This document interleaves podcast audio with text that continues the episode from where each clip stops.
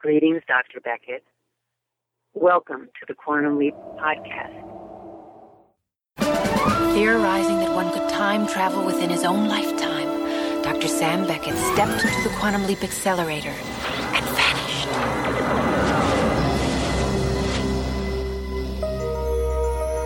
He awoke to find himself trapped in the past, facing mirror images that were not his own, and driven by an unknown force to change history for the better.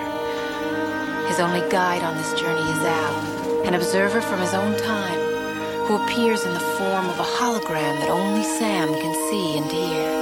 And so Dr. Beckett finds himself leaping from life to life, striving to put right what once went wrong, and hoping each time that his next leap will be the leap home.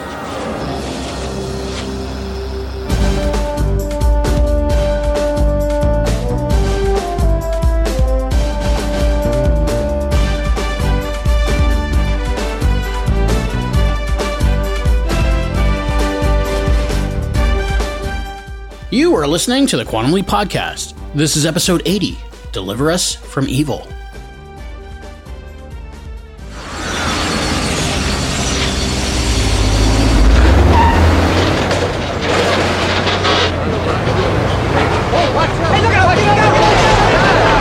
Shut the engine! Shut it down!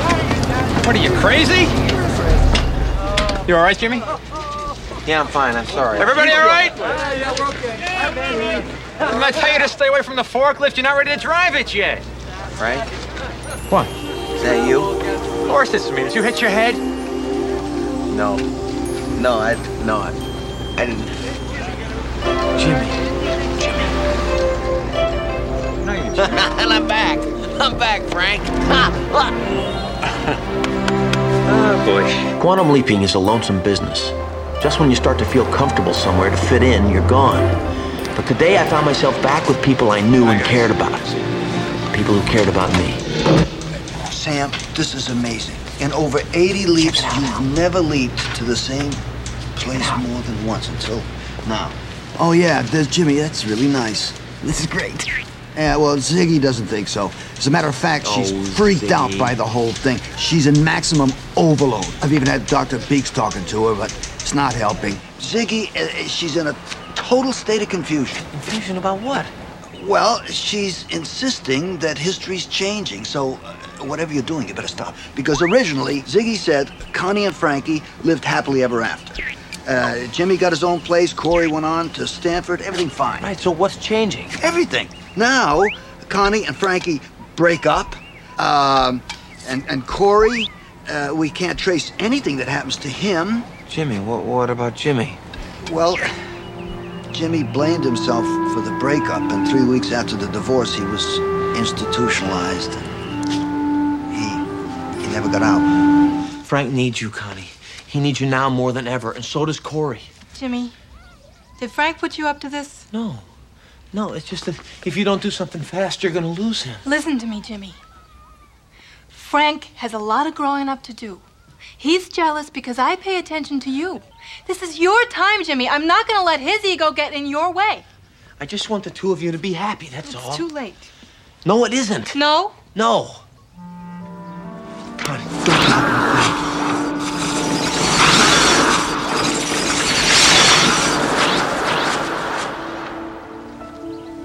Who are you? Who are you? I mean, what's your name? Leah. Leah. Mm-hmm. Where did you come from? The future. Where? I mean, when? Oh, well, it's Well, well, well, well, well. So where did this studly morsel come from? Not now. Are, are, you- are you talking to a hologram? You're talking to a hologram, aren't you? You uh-huh. are a time traveler, too. Two? What does he mean, two? Sam Beckett. I'd like you to meet my partner, Zoe. Zoe. uh, Uh, well, Ziggy is uh, just as shocked as you are about all of this. he- he's finding a. The best she can figure is that when the two of you touched, it set up some kind of magnetic uh, convergence or something, so that, that, you um, could see each other for who you really are. He says that something happened when we touched. Oh, I know. I felt it too. No wonder I've been getting weird data from Ziggy. She's been sensing her. Sam, I'm not Connie, and you're not Jimmy. Mm, make love to me, Sam. Connie? Jimmy? Oh no. Oh no, Frank. Where is everybody? Here, get dressed. Hurry. All right, um. Oh my God. If he finds us like this, he'll leave Connie for sure. Right after he strangles me. Okay. We'll tell him that we were talking, right? You decided that. Connie? What are you doing? Get your. What are you?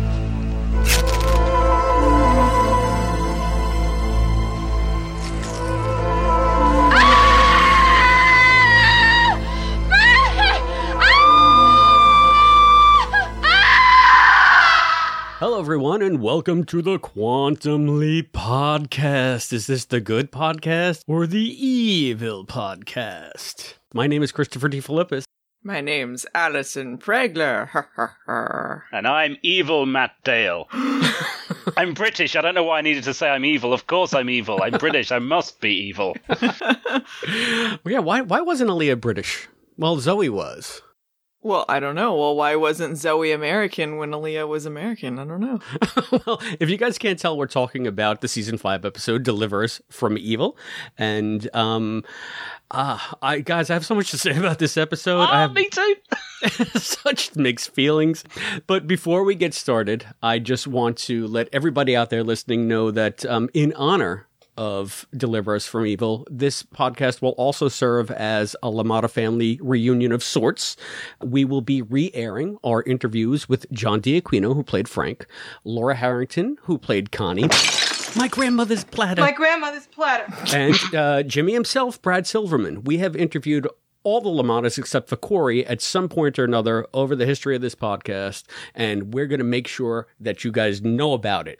So, guys, so much to come. This is going to be one packed episode. But um, why don't we just start where we always do? First impressions, Allison. Give us your first impressions of Deliver Us from Evil. Evil. Uh, what a great concept. I think this is a this is a great start to the the evil leaper arc uh, of sorts, and um, it took me a little bit to get into it. To be honest, like the concept at all, it's not that it's bad. It's just it's so different from what Quantum Leap has done before. Um, but I think that's a good thing. So overall, very positive review. Thoughts? okay. Matt, how about you? Yeah, I, I love this episode, and Chris, if you've got mixed feelings about it, um, 50% of this episode is going to be us arguing. I know this. but, uh, yeah, no, I, I, I agree with Allison that this is, this is very different to what's come before, and it, it does take a little bit to get your head around it. But, uh, yeah, I'm, I'm an unabashed fan of this and the two follow ups. I, I'm going to struggle not to just get very overly excitable over the next uh, couple of hours. All right. Well, I mean, that's hmm. it's funny because Sorry. well, no, the reason I laugh and just hearing the enthusiasm from both of you guys, I had trouble figuring out what I thought of this episode 25, 30 years ago when I first saw it on NBC. I was scratching my head saying, is this a good thing for Quantum Leap? Is this a bad thing for Quantum Leap? And now, like decades later, I'm still saying, is this a good thing for Quantum Leap? I have no idea what to make of this premise. I don't know if I like it. I don't know if I dislike it. And I mean, we might as well just go to the first talking point that I put on. Is this an intriguing addition to the lore of Quantum Leap or the dumbest gimmick of season five? I still don't know. the answer is yes, question mark to both. I don't think it's dumb. Chris, po- possibly before we get onto that, uh, maybe this this is the same topic, but you mentioned about your first experience watching this. Now, this this is something that neither Allison or I can relate to, but you'd had, from what I can tell, a season of, or half a season so far, of constant promotions and adverts about the evil leapers coming. This was like quite heavily promoted back in the day, right? Whereas for for me, watching this on the BBC, the twist two thirds of the way through shocked the hell out of me. So I I think at least for that first viewing, you and I had very different experiences, and I imagine Allison went in knowing what was going to happen already. Yeah, I Um, knew- But I genuinely, yeah, it took me by surprise. So Those commercials were weird too, weren't they? It was like there was Yeah. another actress that wasn't Renee Coleman, just in a silhouette with evil eyes. Like she looks at the eyes. camera and then bling. She's from the future. She can assume any form. And she's evil. Now she's finally here. Make love to me, Sam. And Sam's in too deep Tell me that you don't want me. to stop. She's evil. The Evil Leaper lands. Quantum Leap, NBC Tuesday. The evil leaper is coming. Yeah. I, I honestly, Matt, I do not remember the hype that Okay. that was going around about this. It's not to say that I didn't see it. I just wonder if that affected it at all. If it's hyped up and then you're like, oh, okay. You know, I'm guessing that it might have. I think at this point, um, I had started to um, really see some of the seams that were showing in season five and just how different the show was becoming. And Seems, I what just- seems are you talking about, Chris? It's been perfect so far. We haven't got to Blood Moon yet, mate. This, I this know. has been a really good season. I, I mean, I guess just just sort of the hard left turn it's taken into just complete sci-fi. And it really was. Um, if if the Evil Leaper thing was being promoted, I was probably seeing it somewhere off in the background. I would occasionally because Mm. at, at the time this was on, I was working at the NBC affiliate in the town where I went to college. So they would always have the NBC station on up, you know, in the corner of the room somewhere when you were in the newsroom, and I have a lot of memories of looking up and seeing promos for Quantum Leap while I was working. And um, I had probably seen it in that kind of context somewhere.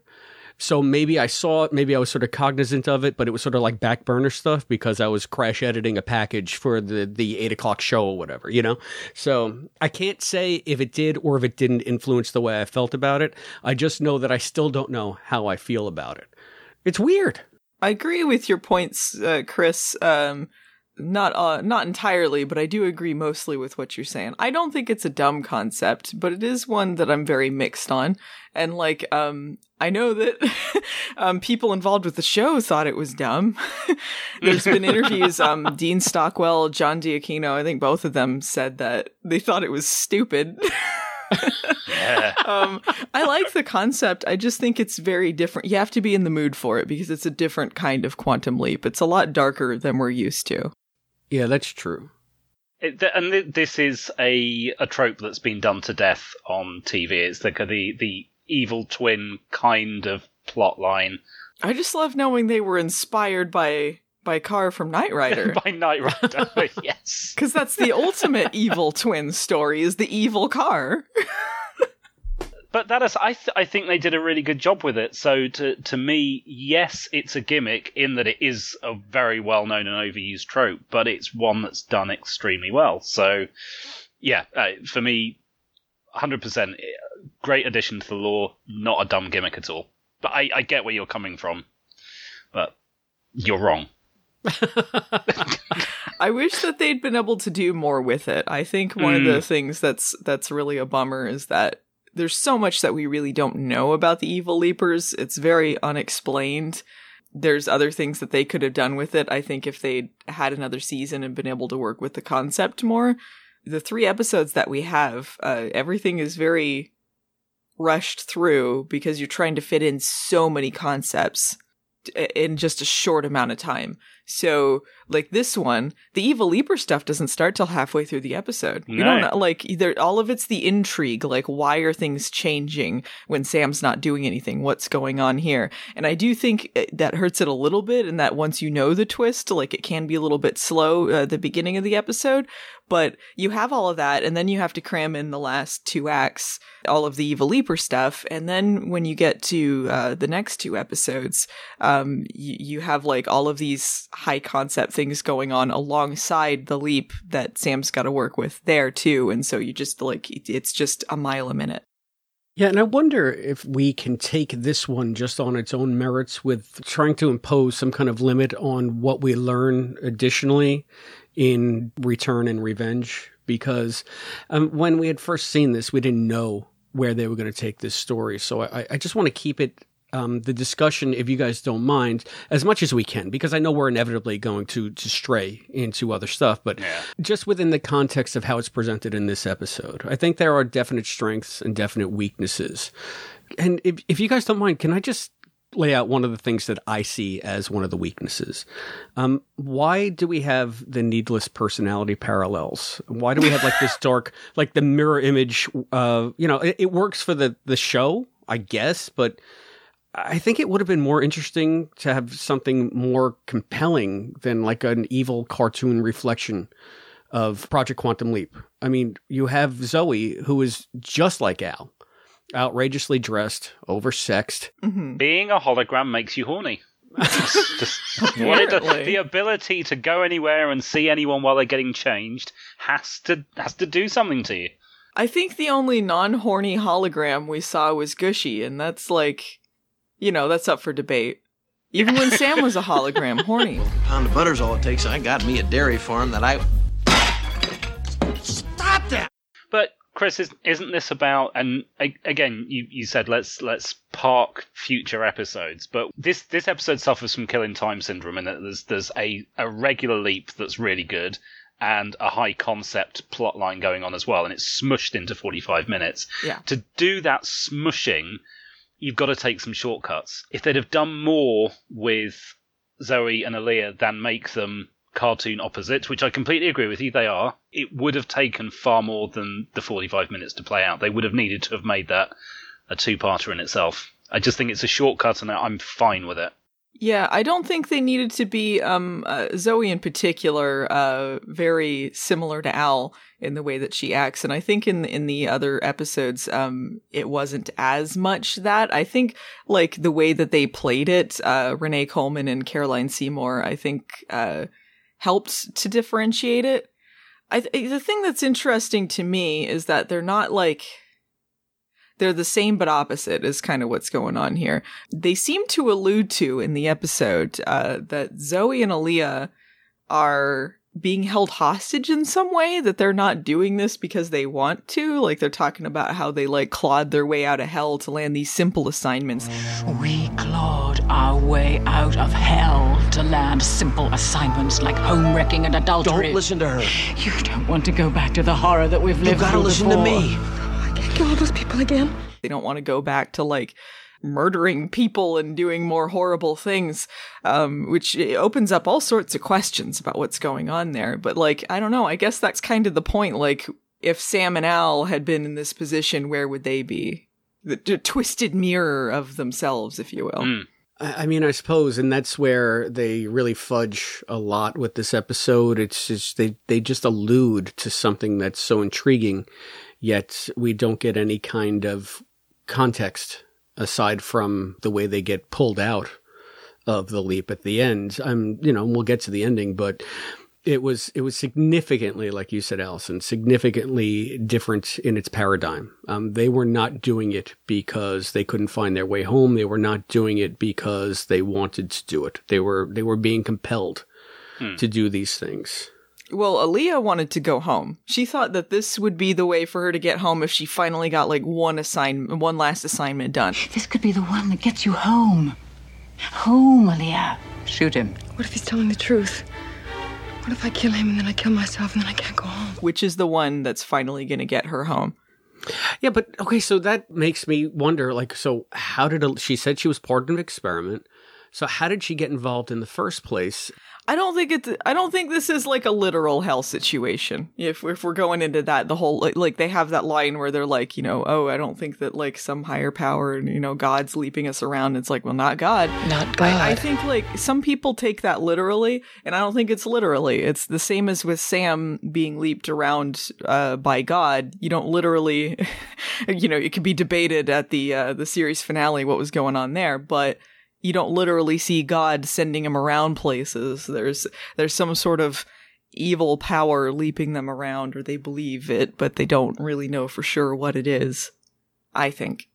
I want to say the show gives us precedent that it is actually the devil. I mean, we've seen the devil on the show. Yes, exactly. But we see God on the show at one point too, so I don't think it's literally he's walking around at the uh, at the evil project telling them what they need to do. yeah, there's the, there's there's lines that if you choose to take them that way, and, and like you both said, I think some some people have that suggest that yeah, th- there's some literal sense to them being in hell and the devil being involved, whereas it's probably more likely to be, especially given these parallels, it's more likely to be just the way that Sam and Al refer to God or fate or time or whatever, leaping Sam. But yeah, wi- without without God wandering around the project, high fiving Gooshie, and uh, saying, "Where should we send him next?" Eh? I find it interesting that they um they say that uh Lothos or Lothos, I think they say it both ways. uh I think it's interesting that they say that that, which is their their computer, their Ziggy equivalent, is the what controls the assignments. Yes. Yeah. Rather than so is the computer just telling them what to do? Is there some head honcho directing the project that we never meet? What like what exactly is going on? And again, that's why to me this seems to be like a much more directed type of destructive force. And whether or not you want to call it the devil, there's obviously like a mastermind at work here somewhere Hmm. where Sam sees his leaps as completely random. It's Sinjin. I tell you, it's Edward Sinjin the Fifth. Mm. That's what he's doing. Another British guy. It's got to be evil. he he was going to be the one, the puppeteer behind the scenes all along.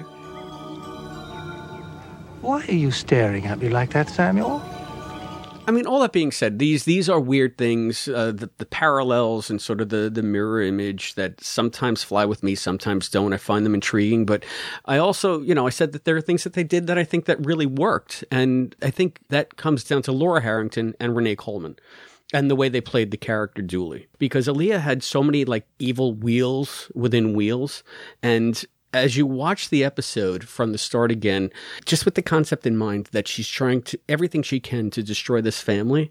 I mean, she's just brilliant because every move she makes seems innocent and like she's on your side. Mhm. But really, she's just screwing everything up as much as she possibly can. I mean, the fact that she's, you know, she's attempting to, to, to help Jimmy is just one of her tools to drive a wedge between Jimmy and Frank Yeah. you know? And I think that Corey saying, Mom doesn't love me. I mean, she used to, Mm. but she doesn't anymore. Who knows what kind of shit she might be saying to that kid when no one else is around? I mean, that's where my mind went with that. And just intentionally ruining the dinners. Like, you know, you can read directions on how to cook a TV dinner, yet she's ripping the foil off to make them even worse than they already are.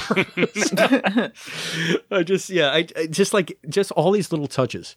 And um, I think that that was a part of the episode that was really well written, and maybe because it fits in with one of the strengths of the episode, or an additional strength of the episode to me, which is the leap plot and the LaMotta plot. So, what did you guys think of all that? I loved how excited Sam was to see Jimmy and Frank and Connie again and Corey. So he leaps in and he sees uh, that he's Jimmy and he's just like he's just so excited. It's like he's meeting his second family. Hmm. Isn't that a bit odd, though? Isn't it a bit odd? Well, I think by doing that, it drove home the point uh, when Sam and Alia are talking, and Alia's like, "Well, don't you want to feel like you know, like just just a familiar touch, something familiar? How lonely it is out here." I mean, you're really the only person I've ever met that can understand the longing that I felt. The emptiness. The hunger for something, anything. Something familiar. A touch, a smell, a taste. I think that that helps drive that point home that like he's he just wants something familiar, someone he knows, and the fact that he's going back to this family that he lived with for a brief period of time just drives that point home. What did you find out about it, Matt? Just that was the leap that positive an experience for him in Jimmy? I mean, I don't know. I, I don't remember. Jimmy was a great episode for us, for the audience. We're excited he's back. Um, I don't know if I quite get why Sam is, but yeah, it doesn't bother me that he is, and it does. It, helps sell a lot of other elements of the episode. So I, you know, I don't. I don't really have a problem with it. It just throws me a little bit. Well, I think he he really cared about the family, and this is also part of Sam's just nerdy like science side or leaping side or whatever. Just like, oh my god, I'm in the same family again. This is great. What this has never happened before. What's going on here? Yeah. Yeah, I mean, I, I was kind of confused as to why he wasn't Swiss cheesed a little bit, but then I realized because you would just have to go through the motions of him being Swiss cheese to remember them anyway. So why not make it just like a happy realization? Oh, he barely gets Swiss cheesed anymore. Yeah, he he does remember an unusual amount of detail of this one. That's you know, but again, it because plot, it's uh, they they have to just get on with it.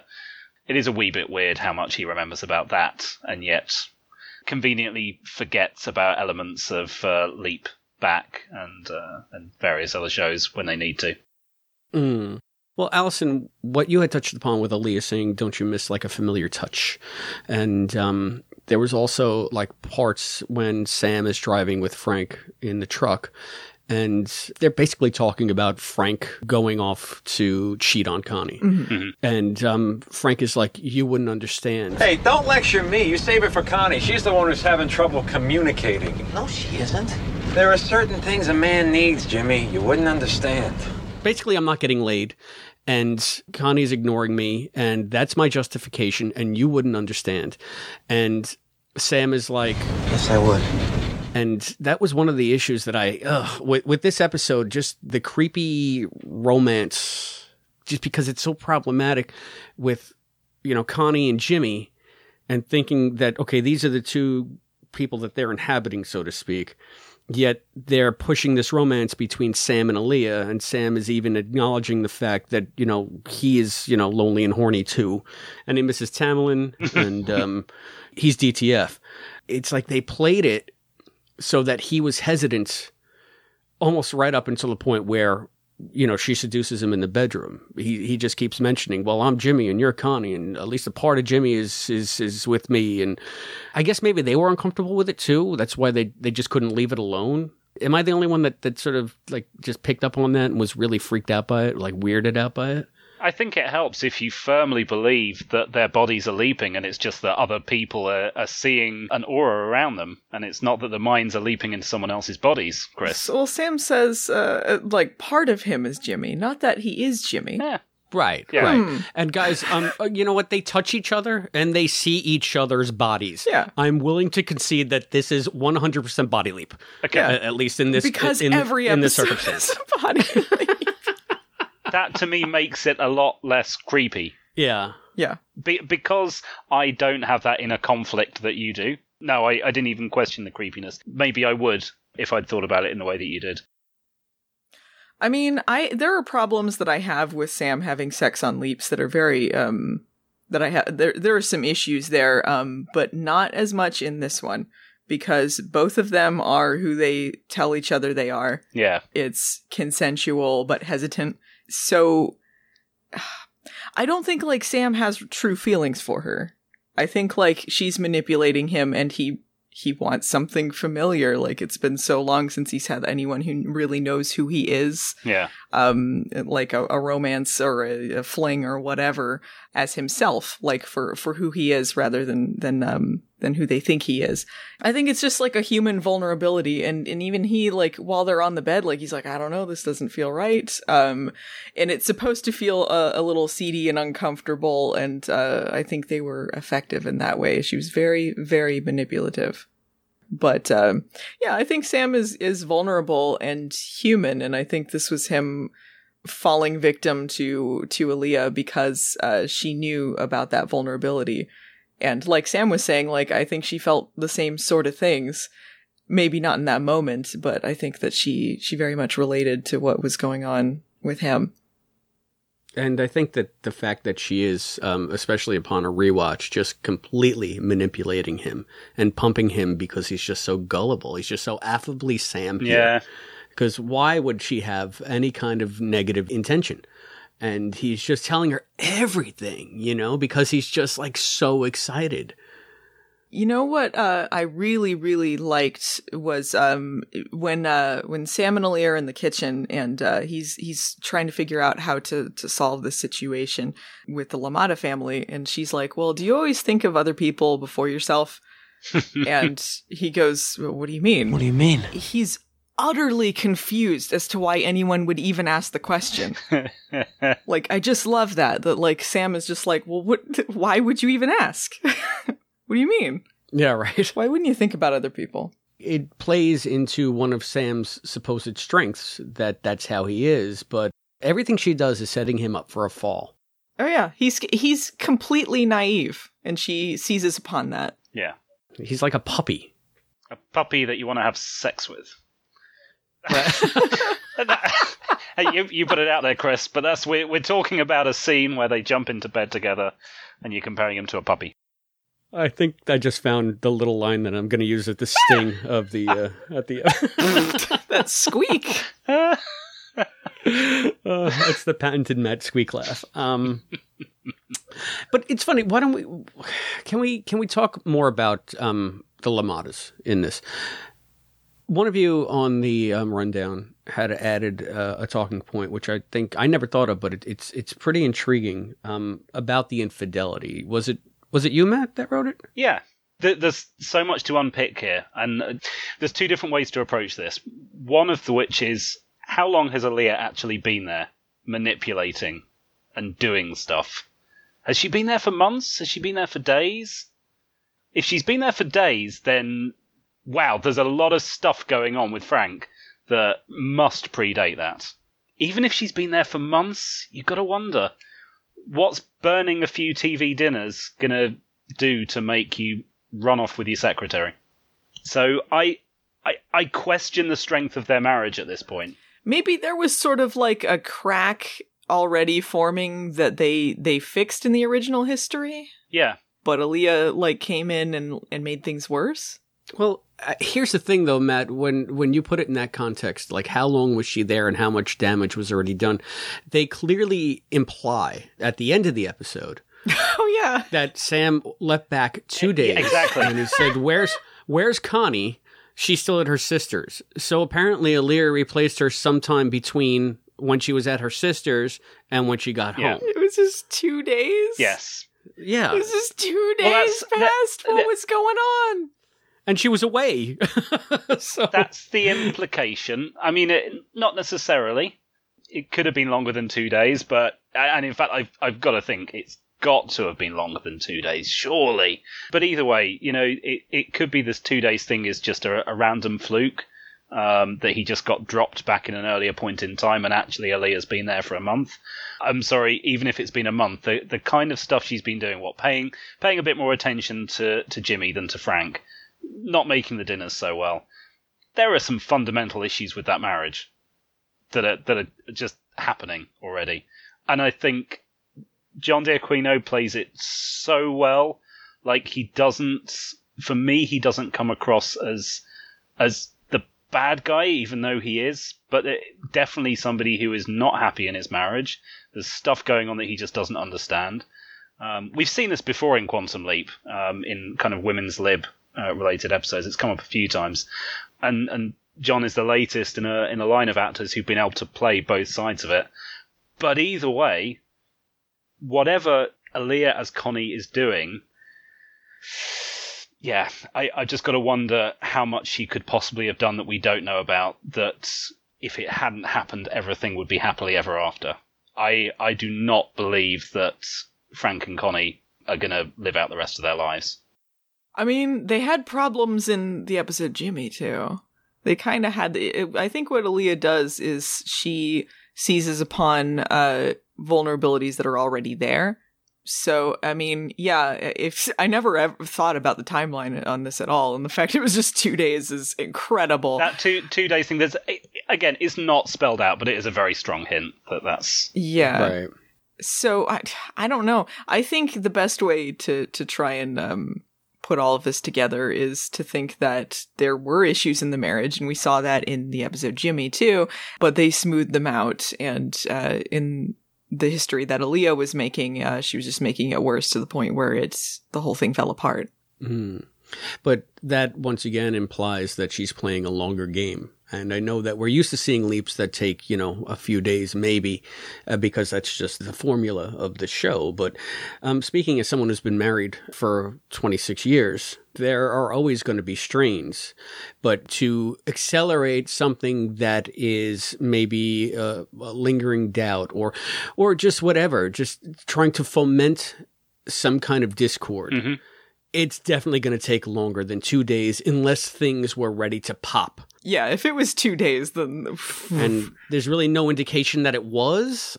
I don't know. Yeah, if if Alia had leaped into, and I don't think this would have been as as good of an idea, but if she had leaped into Shirley, and she was the one making the moves on Frank, and then it's like, okay, maybe she was the one pushing things forward, and then like in a shorter amount of time, like put him in a compromising position that end, ended his marriage. Maybe the shorter timeline would have made a little more sense. But yeah, it definitely seems something that was like the the long game. In both those cases, though, Allison, you're still removing the agency from Frank. Frank is willing to commit adultery, and whether Oh, yeah, it's yeah. whether it's his wife pushing him away by making a bad dinner or his secretary being hot, it, it's still he's the one that's made that choice. Definitely.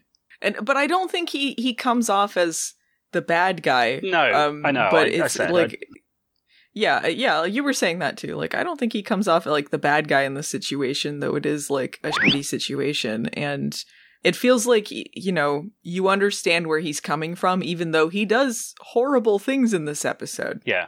There are really uncomfortable moments with this character, and I thought John D'Aquino did a great job in this episode. He was really intense, and you could tell like he was putting 110% into this.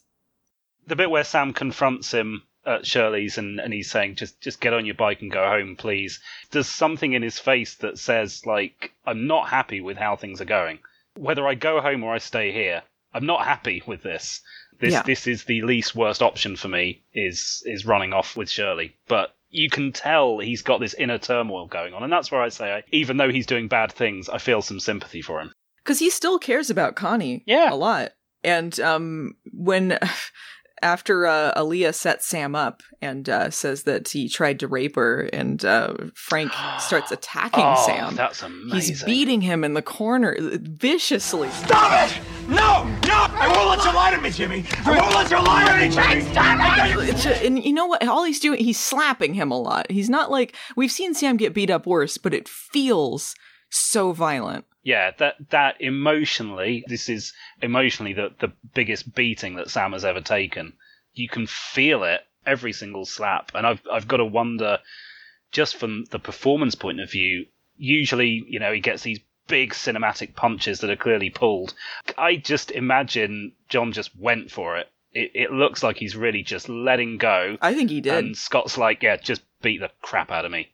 Do it. I think they had an agreement to do that because, like, I've heard that like Scott Bakula also when he does like fight scenes, like he doesn't pull back. Yeah. Like he doesn't try to hurt anyone or anything, but he just like goes for it. And I think they had an agreement to do that because it felt like he was really just wailing on him. Yeah, he just looked like he'd absolutely lost control, and it, it gets me whenever I see that scene.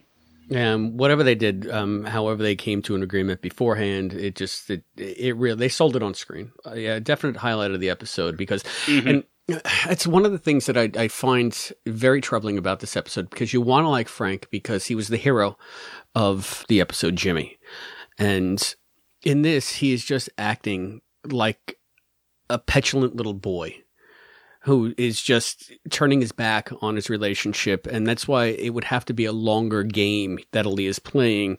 For him to make a turnaround like this in the course of two days is just him being a dick. And he is a total dick in a lot of this episode. Both him and uh, the secretary Shirley, played wonderfully by Kristen Cloke, they are condescending assholes. And they treat Jimmy like he's too stupid to figure it out.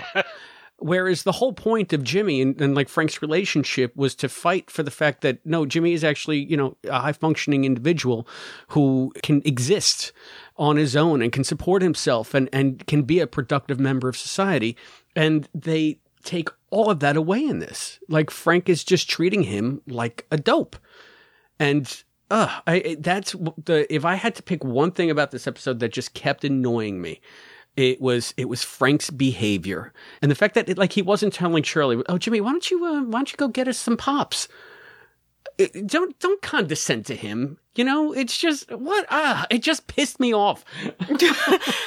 I get what you're saying. Um, Jimmy is high functioning, but um, mentally at a certain level. I don't think they say what what age exactly because it varies uh, with uh, people with Down syndrome. But I think that um, he's a character that could be fooled, and that's what they were trying Yeah. to do. And and like it's it sucks that they were being condescending. I don't think it undoes uh, how high functioning he was or how productive he was. I think they were just they were taking advantage of the fact that they knew that they could pull the wool over his eyes. Yeah, and I'm not saying that um, it takes anything away from Jimmy. What I'm saying is, it, is it takes away from the person who we thought Frank was. That all of a sudden he, he makes this 180 in the way he treats his brother when Yeah. he knows that his brother is capable of seeing through the bullshit. That really annoyed me. One other thing on the topic of the two days, because we keep going back to that. Uh, Corey also has a line towards the start of the episode saying that, that was the third time this week. So this argument has happened three times during the week, but apparently they've only been uh, Alia's only been there for two days. So again, the the arguments have been there before Alia. If we go on the two day supposition. If we assume the two days, which was clearly the writer's intent, because otherwise, why two days? Why not six months? It's funny though because um, we have our uh, Ziggy up to her old tricks in this, only worse, worse so. I mean, she's in a complete tizzy. She's in an uproar. What is go- Ziggy zaps Dr. Beeks across the room? What is going on here? Yeah, go Ziggy. Uh, if I were Verbena, I wouldn't talk either. It's just ridiculous. How does Ziggy even have this ability? Ziggy can just shoot lightning out or something? Like, zaps her across the room. it's like Superman 3. Yeah. It's going to turn her into an android. I mean, I'm always wondering about this. Like, what was Dr. Beeks doing by Ziggy anyway? Was was she just walking through the control room? Is it just can Ziggy get and just reach her wherever? Was she in the waiting room? Uh, th- She's talking to Ziggy because Ziggy's having such a breakdown that uh, they. Oh, It's like a counseling session. yeah. right. Okay. So maybe she was talking to the giant orb in the control room. Yeah. And, you know, that orb can shoot out energy. It, it shot out energy to the synchrotron, which I think is Keatar Man's job, right? Yeah, Ziggy did. Oh my god. This is just unhinged power from Ziggy. Exactly. Zapping people all the time. So there we go. It's just a, it's a throwback to the leap back. What is going on at the project? They spent so much money. Why did Sam think that she needed lightning abilities? you know, you had to juice up that accelerator chamber somehow. I think though that they used it to good effect to show you sort of the negative ripple effect that Alia's actions were having because what did Al say? Something like, you know, four air crashes and Well, four airline crashes, an outbreak of Rangoon flu, three earthquakes, and 17 floods. yeah, what is that about? Was it supposed to be like butterfly effect? Why was it causing all of these things? Yeah, that's that's the way I read it. That's not quite how the butterfly effect's meant to work, though, right? No. Yeah, it's not really. Surely these things take place over a long period of time. You tread on a butterfly and uh, all these events happen. But she's there for two days, possibly, burning a TV dinner, and that causes a volcano immediately. It's Pastalia doing it. It's Pastalia messing it up in other leaps, and then it tr- ripples off into this. There you go. To quote a certain mysterious figure, the lives you affected have affected others, and those lives still others. You've done a lot of bad, Alia Leaper. Does this mean they've just now entered the timeline? I know that we've like we've debated this before about like the origin of the evil leapers. I feel like it has something to do with uh the leap back and the uh the hand link and the stuff in Starlight Starbright with the information that was recorded from Sam. Yeah, this is pure headcanon stuff. Yeah. well, I wanted to get into that. So, how do you guys reconcile this stuff? There's no way that in all the leaps that he's made so far, that he's never met Alia. And yet he does meet her, especially if you start including the comics and novels. He meets her several times in a, a short space of time. So, yeah, like Allison says, it seems headcanon wise, I'm not trying to claim this was intentional. Surely she's only just entered the timeline, which I, I think a lot of us put down to the Starlight Starbright sequence, and certainly one of the novels puts it down to the events of Killing Time. I think someone uh, got a hold of the hand link that got left behind in the leap back, and they used that to mine information once it was actually in the time period it could be used. And I think like they combine that with the information uh, that was recorded by those uh, government guys in uh, Starlight Starbright. I think someone nefarious put this information together, and that's why the Evil Project is so similar to to Sam's project. Yeah. All right. I think that Alia, I mean, just the implication of what Zoe says at the end, how we clawed our way out of hell to, to get simple assignments like this, home wrecking and, you know, domestic, whatever. Um, it implies that they've been doing this for quite a while. So I don't know, even if they've just entered Sam's timeline. Yeah, but that's that's a time travel project. Yeah, but what what I'm saying is that you, you got to think about it more fourth dimensionally, to quote Doc Brown. I mean, just because this is Sam and Alia's first quote meeting, like Matt said, doesn't mean they haven't crossed paths before, and it doesn't mean that she hasn't been doing it for a long, long time.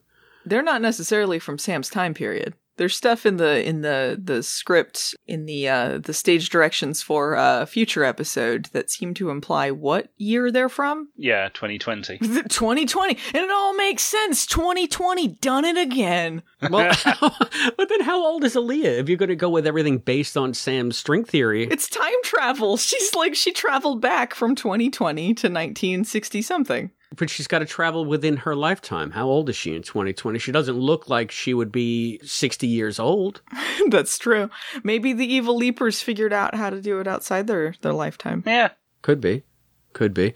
And you, now that you guys are saying this, maybe uh, maybe Shirley was a leaper too. Did Sam ever touch Shirley?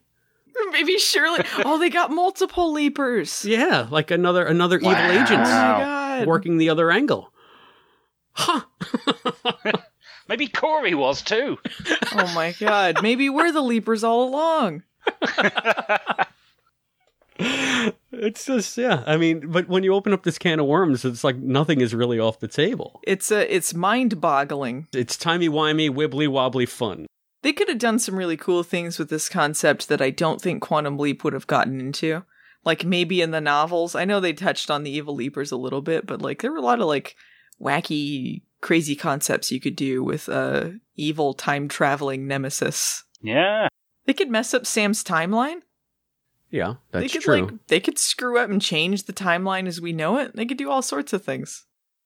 Yeah, and I mean, it just begs the question as to if they know Sam is out there doing good, why haven't they done that? Yeah. It doesn't bear close inspection because it starts to fall apart. But that's time travel as a genre.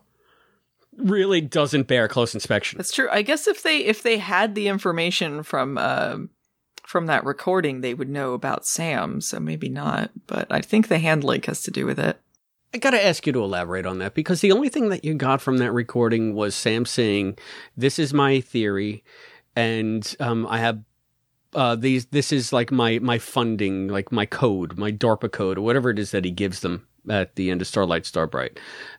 What? How does that translate into them getting information about how leaping actually works? Unless they, would they send a mole into the project? Do you see something like that? I mean, if or- they if they have all those codes, maybe. well, the code was just like the funding code. It wasn't like was it the funding code? How much did he give him though? They did cut away, so we don't know how much. yeah, I guess. I mean, I'm saying it's as, it's as good a supposition as any. I just don't remember what was in the episode that might bolster that idea.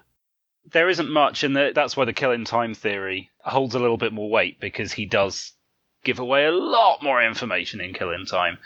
But the thing is about the Starlight Starbright theory is in the original history, Sam is one person with a crazy idea who just about struggles to get enough government funding to get some research done and then still has to step into the accelerator before it's finished, blah, blah, blah.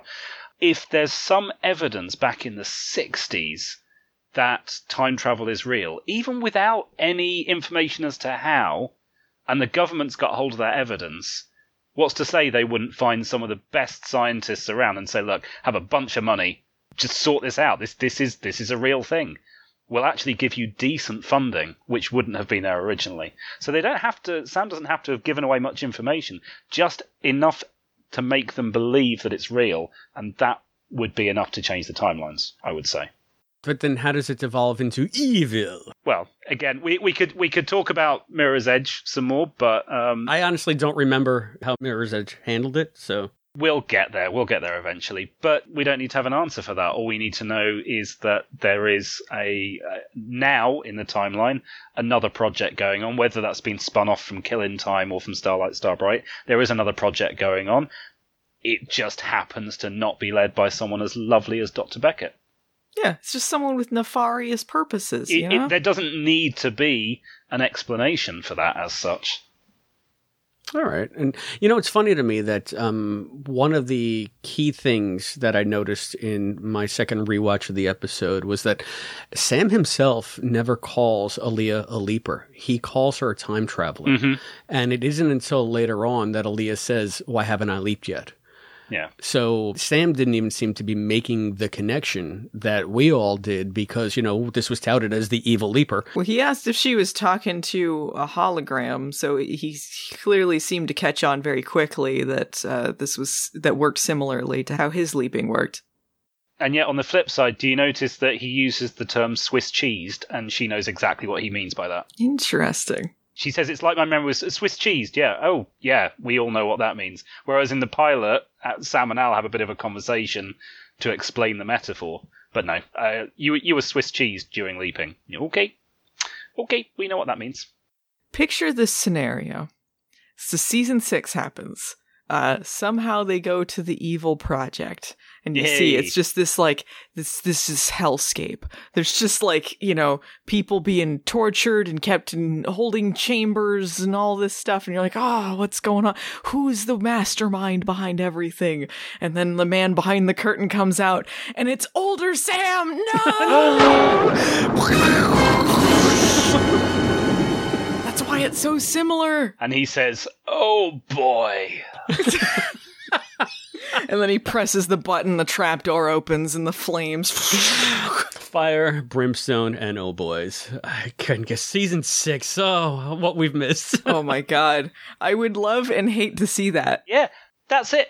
Dr. Sam Beckett never returned home because home is in New Mexico, and actually he went to go and run the Evil Leaper project in London, where all the evil British people are.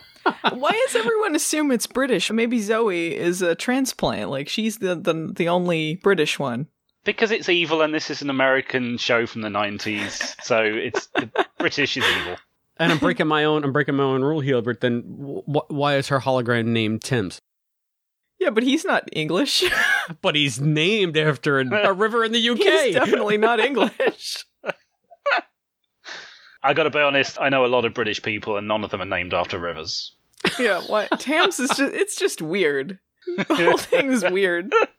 But we're we're leaping ahead. All of this is headcanon. Here's what I love about the Evil Leapers. All of it's headcanon. You you like you know so little about it um that like you have to make up what happened because they they didn't they weren't able to tell us really what it was. I'm sure they would have gotten into it more if they'd continued. But as such it's just sort of the seed of an idea that can can go in so many different directions. Yeah. Very much so. And I just, part of me wishes that we had gotten a little bit more concrete information on that. And part of me is just relieved that we never did. so, I mean, because it, could, it could cut both ways. And right now, it's just vaguely awful instead of definitively awful. What? I don't think it's bad. I don't think so. Uh, I just said that to get a rise out of Matt. I, I'm lost. I'm lost for words. It was very good about this higher power that's uh, leaping the, the evil leapers around. Sam, when he's doing, I want to get into this after this because the whole like kill me and you'll kill yourself Oh, thing. yo, whoa, whoa, we have a whole thing to go with that. He's like, killing me will only add to his power or her power. And I'm like, oh, that's so inclusive. He's like, the devil could be a woman. Why not? His or her power. Killing me will only kill yourself. What is this nonsense? Hang on, are we are we going there already? Let's do it. we have to. The Kirk Fu. He lays on the Kirk Fu at the end and tries to make her head explode with his logic. Alia, killing me will only kill yourself. Can't kill me. You'd be killing yourself, Alia. I mean, think about it. I only exist because you do, and, and you because of me. If I die, it only makes sense that you would too. Shoot him. What if he's telling the truth? What if I kill him and then I kill myself and then I can't go home? Evil only exists because of good. If you kill me, Do it. we cancel each other out. What kind of what kind of bullshit is that? No, no, you don't. what?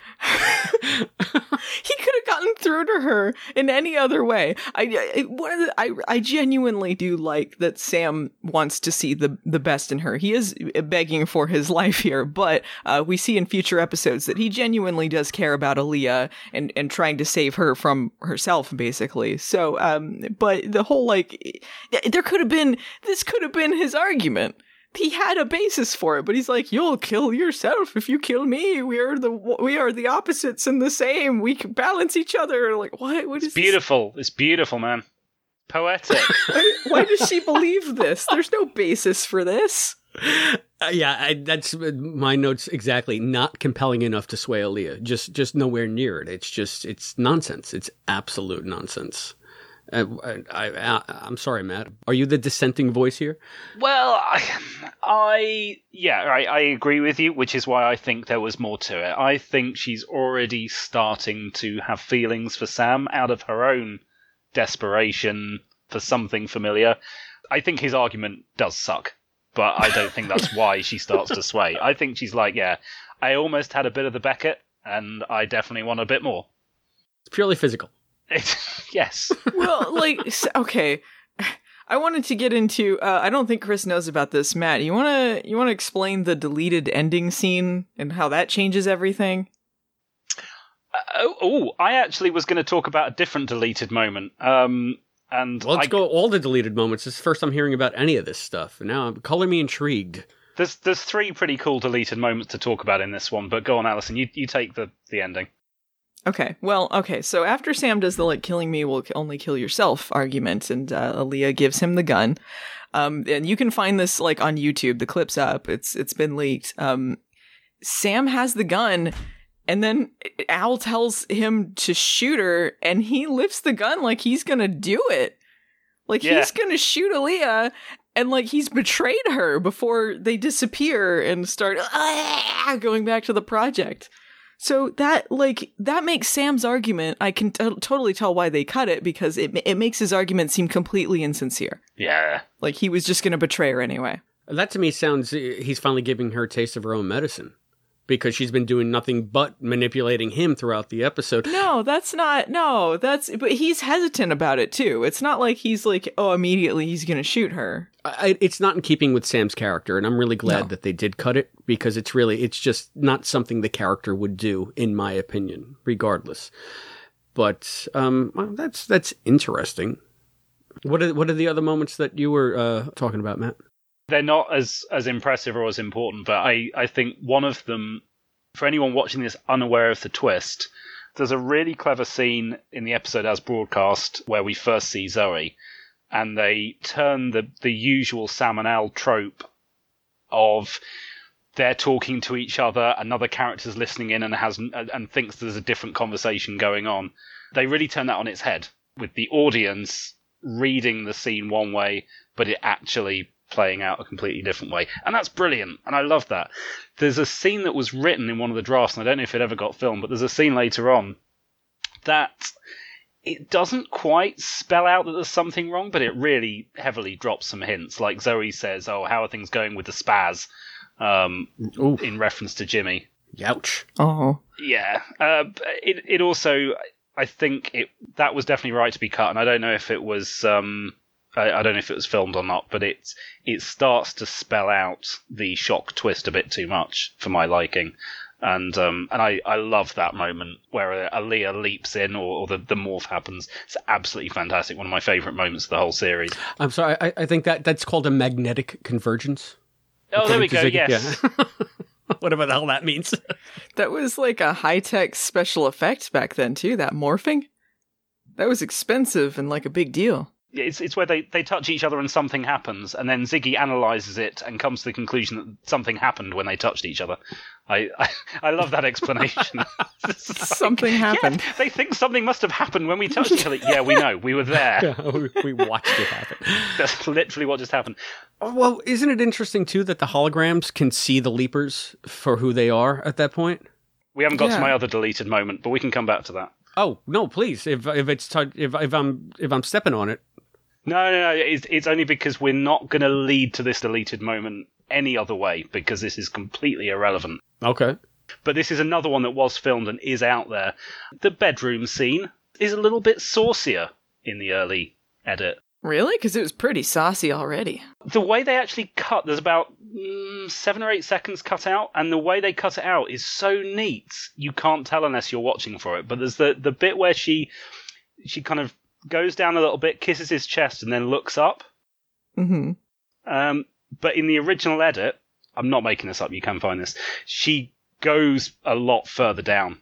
and then makes her way back up again and they just they cut it just so that you don't see part of it but she's she's definitely um trying to tempt him Oh my gosh, saucy.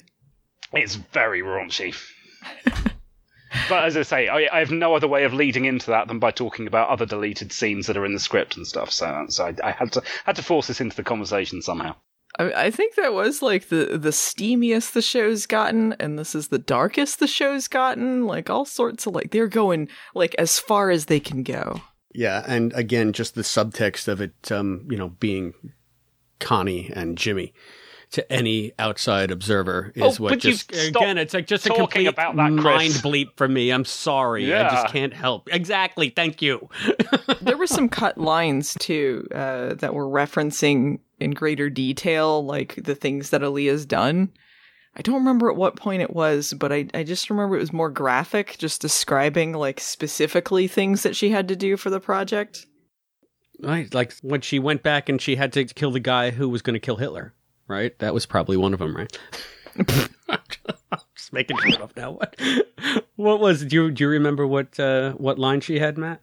there's there's one moment i don't think it's in the final episode there's one moment where she said she was a serial killer Yeah, I think it was stuff like that where it was just like it was just like a little more graphic with it. Oh wow. just for reasons of headcanon, I think it's worth highlighting the way it's said. So Sam says in the script, Tell me about it. I've been a priest, a serial killer, and everything in between. And then Alia says, I was a serial killer once. She doesn't say I leapt into a serial killer. She says I was a serial killer once. I don't know if that was meant to be a dual meaning, but I I love that line. Oh my gosh, you think she was like well, she seems very remorseful though. Yeah. Because at the end of the episode, um when uh she's trying she's uh, got the gun on Sam and then uh Zoe's like, you know, we worked our way up to this. You want to go back to that? And then she's like, "No, I can't kill those people again." Which seems to imply that she had to kill people before. Um she was able to work her way up to less nasty assignments, I guess. Yeah. And I think the only way that I could see Sam's argument, even though we just spent a good amount of time tearing it down, is how ridiculous it is. But there's a scene where she sort of looks off into the middle distance, and maybe the wheels are spinning in her head as he's saying it to think Lothos has no allegiance to anything or anyone. And if he felt that, you know, if there's even the slightest chance that me killing Sam makes my role redundant, I don't think he would have any hesitancy to just wipe me out of existence somehow or kill me or put me back. That's the only way Sam's argument works for me in, in the context of the story.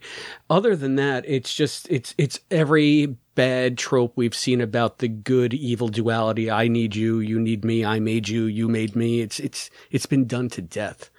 I don't know. Did did KARR and KITT have a similar exchange, Allison? I'm sure they probably did, and I'm not thinking of it. But I mean, like, yeah, that it it makes more sense with KARR and KITT because KARR and KITT were the same model. KARR was like an earlier version that wasn't quite right, you know. So they are sort of they are of the same mold, literally. So um, with Sam and Alia, you need to know a little bit more about. I mean, you definitely see the parallels. It's like you could see his argument, like you feel the same way that I do. I see like the same things in your eyes that that I feel like I know that you know this deep down inside. Like that makes perfect sense. But to be like, you know, you and I we're like yin and yang and we balance each other out and if you kill me, then you're killing yourself. I unless you're just talking metaphorically. But they don't seem to be talking metaphorically. See, if Sam was just like, you know, like you're you're just destroying yourself by doing this, then maybe, but they seem to literally be acting as if like she thinks she will wipe herself from existence. I like when um when she says, uh, "Hey, is Al here?" and Al goes, You bet your sweet ass I am, sweetheart. "Al's getting a little saucy too." Oh yeah, he's got to protect his boy. He's So- got to protect his boy Sam. That's right. Sam's my man. you can't understand something from from the future. Party hardy, drink some Bacardi. Oh, are you sure that you're not an evil leaper reprising the alphabet rap? Al's very Al's got some good stuff in this episode. I don't think we talked about Al that much. You know, we haven't because he was just so. Um, I guess maybe it's what you said, Matt. It's just so much crammed in here that Mm. uh, Al's reactions to me were just that. He was so he was just basically reactionary and expository in this episode. Yeah, he wasn't able to do that much. Right. And they only had one real little Alism, you might say, when he's talking about his fourth wife cutting his meat for him. My fourth wife used to try and mother me all the time. She used to cut my steak for me when we went out to dinner. That's how come I don't eat meat. That that's the you know what? Out of all the things in this episode, that's the one that bothers me the most. That part. He said that's how come I don't eat meat. Implying that he's like been a vegetarian this whole time, and but he's talked about like different like meats and stuff that he that he likes. Like he was talking about like the um chitlins in season one and all that. Maybe that was pre Yeah. pre-vegetarianism. He just doesn't see, and he was like looking at the gumbo and uh, Southern Comforts, like, oh, I wish I wasn't a hologram. He might have become a vegetarian later in life, but you can still remember that freaking cheeseburger. How do you get it out of your mind? I, I can't. I still What can't. cheeseburger? Yeah, or whatever. Just Oh, okay. I thought you meant a specific cheeseburger. Though in Kamikaze Kid, he wanted to bite a Sam's burger, but he used a hologram, so he couldn't. See, I'm just saying, there's so many times where he seems tempted by meat products that it just seems weird that he was a vegetarian the whole time. You know, it's funny because um, I have direct experience with this. Um, Albie, the esteemed founder of the Quantum Leap podcast, the creator of the podcast, is now vegan. And I've had uh, several meals with Albie where I'm having my cheeseburger and I'm just like, You sure you don't want some? Because I know he loves it and he misses it. It's just he's made a decision to not eat it. Oh, and some people do that for like health reasons or, you know, other reasons too. Yeah, exactly. Or moral reasons, like they've just come to a realization that this is no longer how I want to live my life. You know what? I could see Al doing that because he's so big on environmentalism, and I feel like that kind of ties into too, like with uh animal preservation and stuff like that. Maybe like for a moral reason, he's just like and just how obscenely polluting the beef industrial complex is, or all basically any kind of uh, raising animals for food. Ooh, I'm liking this headcanon. I'm liking it a lot. Oh, this is so good. You know what? This makes more sense in my head. It's not that I have a problem with vegetarianism. My boyfriend's a vegetarian. I like a lot of vegetarian dishes. It just didn't, it's like the astronaut and POW thing. You have to make things make sense. Like, oh, how does Al do all of these things? but I like it. I like that. This one's quite easy. We're getting into sort of goofier territory here. I have one goof, and uh, it kind of vexed me a little bit, but uh, the radio from the original episode, Jimmy, is nowhere to be seen in the LaMotta's kitchen any longer. And it's only been like a year and a half. They'd still be using that radio. Where where'd you go? It broke. Corey, uh, Corey hit it with a football. It broke. He was playing with his football in the kitchen. Were they roughhousing? Yeah, he was goofing around, goofing in the house with Jimmy, and then they and then they broke the radio. It's just like an episode of the Brady Bunch, is what you're telling me. Oh yeah, yeah. They had to hide it from Connie, and then like they're like you know putting it under the table, and then they're like, oh, the dog did it, and then they're like, we don't have a dog. Uh. I love it. I love it. Yeah, there's a Trudy reference in this as well. Uh, they very briefly. Yeah, that was another Alism. Yeah, I found it interesting that Al also was like, I've never cared about anyone that you've leaped into like I cared about Jimmy. Like, Jimmy is the one because he reminds him of his sister. And so both Sam and Al have this special connection to him. Al's met Jimmy, but Sam's never met Jimmy. He's always been Jimmy, but he's never met Jimmy. You know what? Yeah, he's been Jimmy, but let's go back to your favorite episode. I think maybe he feels like even more than having met Jimmy, he's at one point taken on Jimmy's persona completely. He knows Jimmy better than Jimmy knows Jimmy. Yeah, exactly. So, I mean, you give Jimmy Shocker, I'll go back to the future forever. I mean, come on. That's true. I still cry when I think of that. That's true. Aw. Save Sam. I think Scott Bakula has cited uh, Jimmy as like his favorite person he's leaped into as well. I think they, they really liked Brad Silverman. I, I think so too, and I think that if you're going to revisit an episode at that point, Jimmy had probably become somewhat of a fan favorite. So why not? Why not come back to it? It's also nice that they were able to take something that I think fans had built up a lot of good memories about and use that to completely subvert everything. Leaping him into something that's so familiar and comfortable and saying, ha ha ha, evil leaper. What would be the leap that you would want, s- like, least want Sam to revisit, like, because of the evil leapers? Like, what's the one you're like, nah, this shouldn't have happened. Don't go back to this. I'm confused. Like, so which one do you want the evil leapers to overturn? If the evil leapers came back to another episode, which is the one you would be like, this was the worst possible choice? I mean, do we have to say dreams? I mean, we can say dreams, but um, let's let's take dreams off the table because it's just low hanging fruit. How did how did the evil leapers make dreams worse? That's a pretty bad situation all around. Um, let's see. It's a good question. I think Heart of a Champion would be like, why did they bother if they revisited Heart of a Champion? like, why are we back in Heart of a Champion of all things? Leaping in without a net. Why? Poor Scott's he's he's motion sick. He's got an inner ear thing. oh my God, yeah, Scott Bakula would be like, why?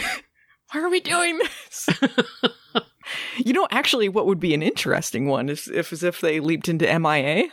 I think it would make things too complicated. This is just you oh, know, I mean, because now you're gonna have a third history for MIA, Yeah. which is just yeah, that's a little nuts. yeah, leaped into the Boogeyman, Boogeyman oh? 2.0. That's a little redundant, isn't it?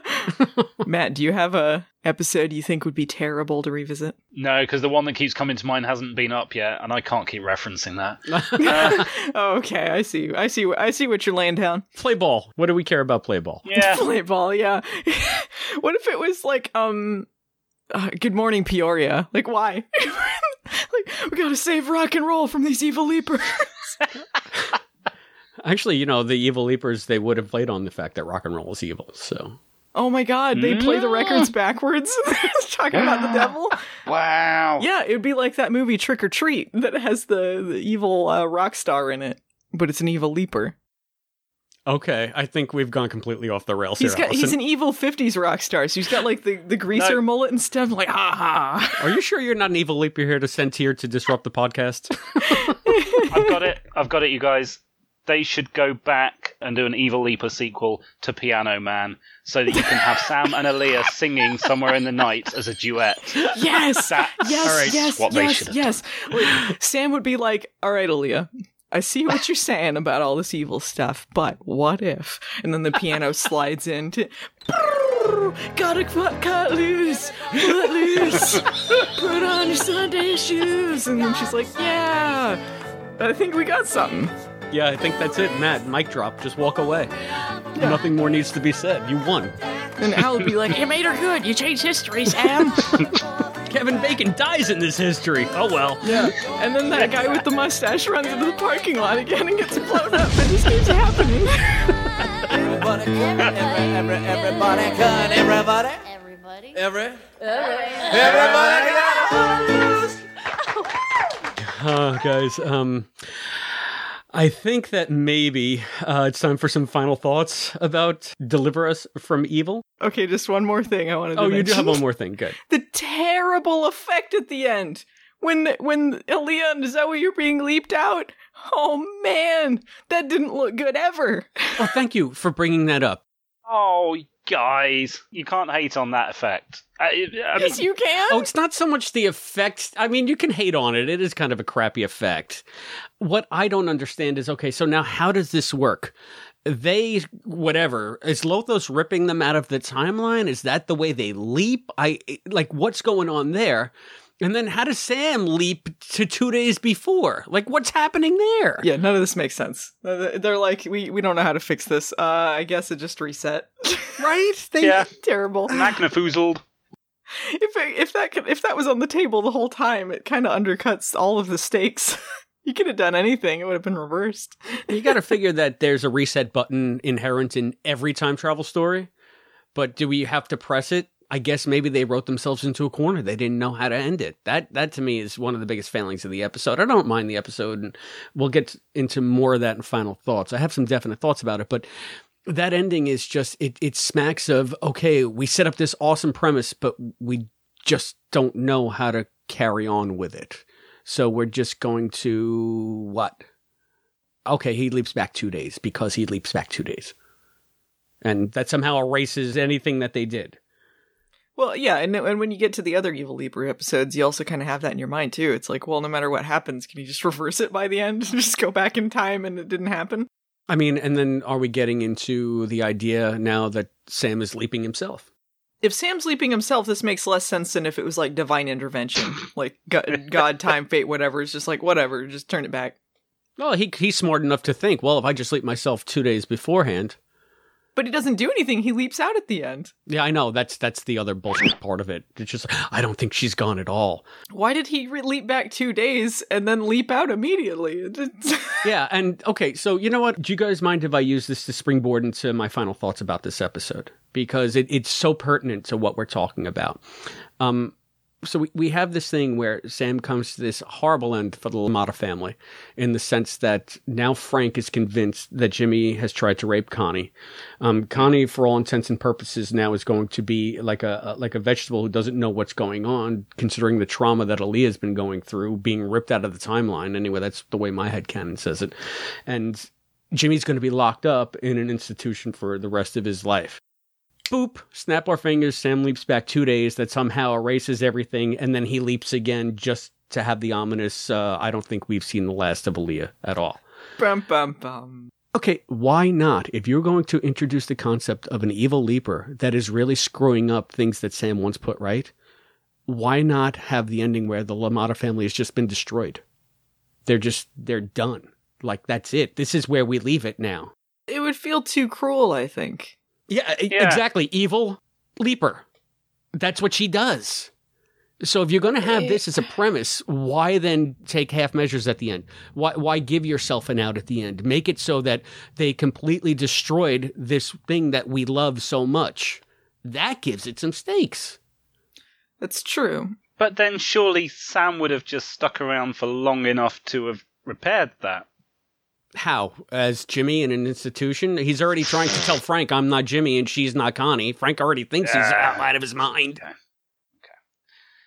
But look, I mean, you, you said it yourself when you, you open this can of worms. You know, is this Lothos ripping them out of time?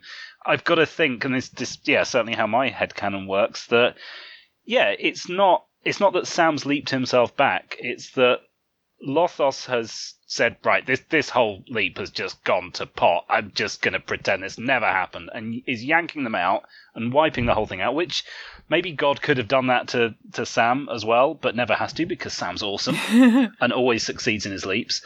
And, and that just, yeah, it's reset the timelines, but it's taking a little while for God to catch up and leap Sam out because the, the timelines get reset. Oh, actually, everything's going to be okay, which is just long enough for that 30 second mini leap at the end for him to say, yeah, she's, she's still out there. Yeah, I guess that's so. Easy, you It's- know, it's, like that, it's absolutely fine. It's fine. Don't question it, Chris. It's fine. It really is. maybe that's why that effect looked that way. It wasn't uh, them being leaped back; it was them being ripped out of the earlier part of the timeline, Oh, so they became a paradox. And time was resetting around Sam. It wasn't him leaping back; it was time yeah, resetting. That's a good way to think about it. It's interesting. It was like Marty in the picture. Yeah. Well, I mean, that's good because, I mean, if I had a final observation, it would be that, and like, is this good quantum leap? I, I don't know if it's good quantum leap or bad quantum leap. It's just frustrating quantum leap to me. I'm intrigued, but I, ju- I just want a little bit more stakes in this because it is such a strong concept. And if you're going to go with it, go 100% with it, go 150% with it. Don't give us a reset button at the end. That being said, God, I wish we knew more about the Evil Leaper project and where it all came from. And if I had more of that, I could overlook this being such a, like like a sci-fi trope, and that Quantum Leap had to go to this well in season five in order to keep telling stories. And I think that's what really disappoints me most. It just this seems like such a it's a non-quantum leap thing, and they're just using it as a gimmick to tell a quantum leap story. So anyway, uh, you guys know where I stand on this. Um, how about you, Allison? I think it is a good episode. You just got to be in the mood for it because it is a different kind of quantum leap, I think. Because, uh, you know, I think if they'd gone uh, the route you're talking about with a very dark ending, uh, I just don't know if it would feel in the spirit of Quantum Leap. Quantum Leap's a very a show about hope, even though it has um, some bummer endings. Generally, you feel like some good has been accomplished, second chances uh, were made, and it, it just uh, I don't know if they could go as dark as this concept uh, could possibly go. So yeah, I, I think it's good and it's interesting and it makes you think a lot. All right. And how about you, Matt? I just I mainly want to focus around a response to to your um, final thoughts, Chris, because I think if you if you play by the rules that you set down at the beginning of this episode, said let's let's try and focus as much as we can just on this. Let's not look at what's coming next. We know there's a follow up episode later this season. As an introductory episode for something high concept, yes, you don't get that many answers. You don't get any answers. You get a lot of questions raised. You get a really good tease at the end that there's going to be more, so we, we might get those answers. If we're going to talk about the, the Evil Leaper arc as a whole, some of what you've said I might agree with.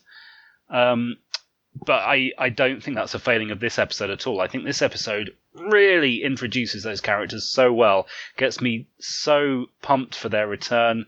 Yeah, exactly what Allison said. Um, I, I like the fact that it had an it had an optimistic ending. It's it's that typical trope that you get with with most TV shows that have recurring villains. The villains have to fail every time because you know, otherwise no show. But they they handle that in a way that yes, they failed, but they're still out there, and there's that dark music that kind of just gives you that okay, when they come back, will they win next time kind of vibe, which is fine. I don't think they could have gone any darker than that. So yeah, I honestly I I find this episode. Um, yeah, good Quantum Leap. I don't know because it is very different. It is very unusual Quantum Leap, but a good 45 minutes of TV. Hell yeah, this is a fantastic hour of TV as far as I'm concerned.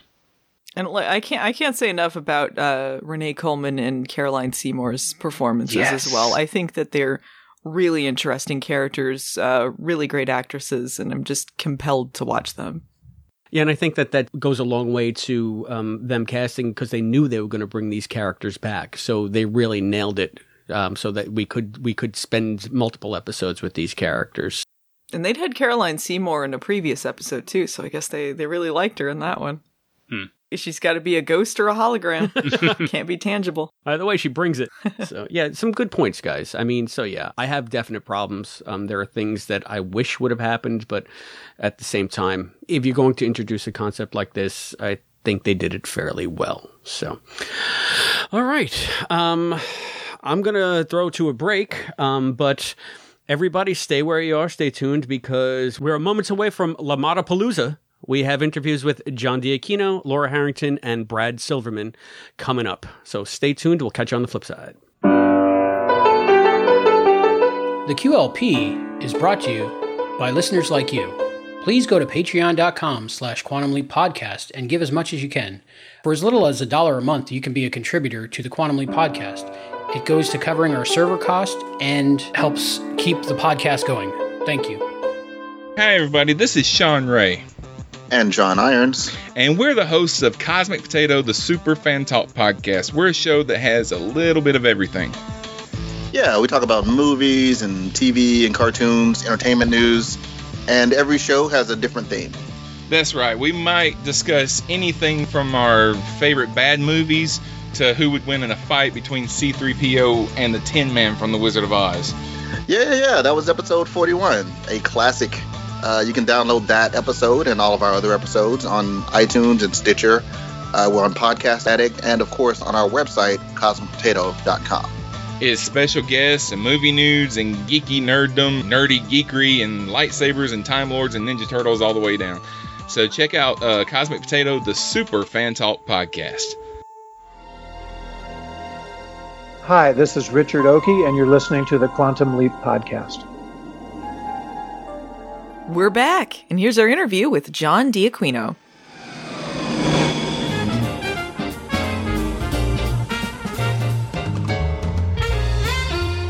Today on the Quantum Leap podcast, we are very fortunate to have with us from one of my favorite episodes of Quantum Leap, John D'Aquino. You know him as Frank LaMotta from Jimmy and Deliver Us from Evil. He was also in the final episode of Quantum Leap, and he wrote an episode of Quantum Leap, The Beast Within. Thank you for joining us so much. Oh, my pleasure. And just uh, also, I think Tommy Thompson's name is on that episode. I, I, I had a lot to do with that episode, but Tommy and I wrote it together. All right. Tommy Thompson. They're, one of their wonderful writers and uh, co-producer. Could you start out by telling the listeners a little bit about your experience with Quantum Leap? It's kind of magical. Um, I actually auditioned, I believe, three or four times for the show. I think three times. Felt like I had very good auditions and didn't get the job.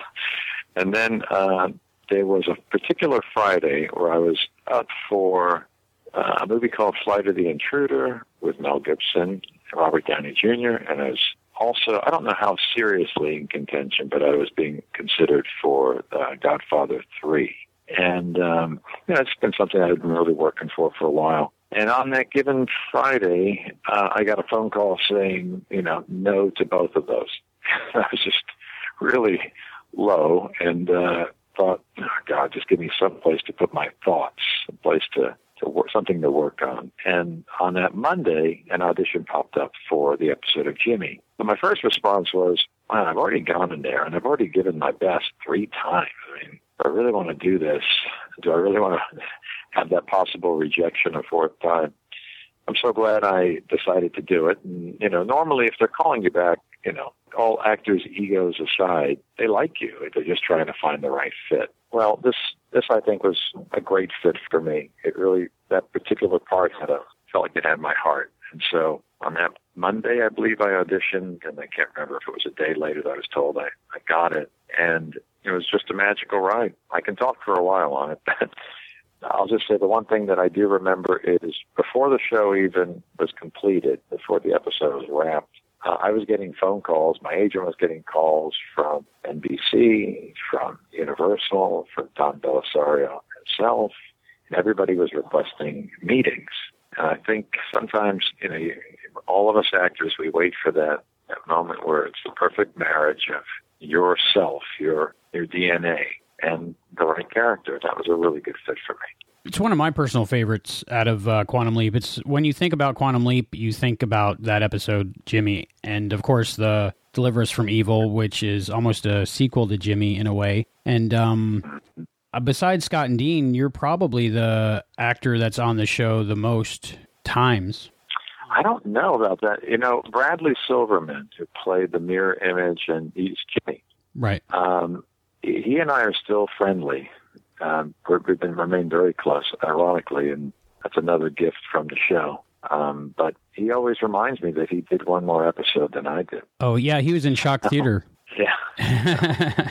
uh, so you you still do uh, see him every once in a while? Keep in contact. We had breakfast. We had a nice brunch breakfast together not long ago. He's doing very well. He's a pretty amazing fellow. He always has been, and uh, love him very dearly. We've remained brothers from that show. I remember him literally. Uh, we were first day on set, and uh, he said, "Where are you going now?" And I said, "I'm going to go back to my dressing room and change for the next scene." He said, "I will go with you." and I said, "Okay." And then when he it was time for him to change, now you will go with me. and that was pretty much it. We were uh, stuck together from that point forward, and we've really enjoyed a very good brotherhood from that show. It's been one of the great gifts. That really uh, is nice to hear because you, you hope the people you see that uh, get along on screen are friendly in real life, and when they are, it makes you feel better as a fan, I think. Mm-hmm. He'd be a fun interview for you in the future. Okay, uh, hopefully that would be great if I can get in contact with him. So, really, when you were on two other Don Bellisario shows before Quantum Leap, and that didn't help you get the roles the first time, you still had audition. You know, I'm trying to think of the shows that I was on. One would have been maybe Magnum before. Is that what you're talking about? Right, Magnum PI and Tequila and Bonetti. Was Tequila and Ben? No, I think Tequila and Betty was after, wasn't it? I would Oh. have. I would have bet after. Okay. But uh, yeah, I'm pretty sure it was after. But um, well, uh, Don was not associated. Well, he was the creator, but he wasn't associated with Magnum when I did it. Ah, So that was a different producer at the time. And then Tequila and Ben. Oh, you know what? Yeah, the, um, God, I'm getting all these confused now. Okay, The Beast Within. Okay, got it. No, because I, um, I guess I did get the full credit on that one. It's been so long ago. Because now I'm thinking that since you brought up Tequila and Bonetti, I think I helped Tommy write that episode a little bit. So I'm not sure. I do see Tommy Thompson still. I'll have to ask him because I'm really confused at this point. But um, a great, great writer and a dear friend of mine, Tommy Thompson, and I actually drove out to California together years ago. And uh, and then yeah. and the first time he was ever on the set of Quantum Leap, I believe, was as my guest. And all on his own, without my doing anything, certainly, he became one of their top writer producers. Pretty amazing. What was the process like for you with The Beast Within? Uh, did you have to go in and pitch the story idea and then get approval? And then what was the writing process like for you? It's kind of funny because uh, I had, you know how Hollywood goes, I had pitched my uh, one idea uh, that I had for the show to a producer that will go unnamed. And, um, and I, but I got busy on another series performing, acting in, in another show. And so I, I, I had no time to do anything else. But I was at the Hollywood Bowl to see one of Frank Sinatra's last concerts, and in front of me was a girl, an actress that I knew, and she said she was doing Quantum Leap, and because I knew everybody, I said, "Oh, which which episode are you doing?" And who's directing? And she started telling me the episode that I pitched. and that was that was kind of tough, but um, you know, Don makes sure he takes care of everybody, and um, I had this other opportunity to to write The Beast Within, which was a real a personal experience for me to write. I just felt very connected to.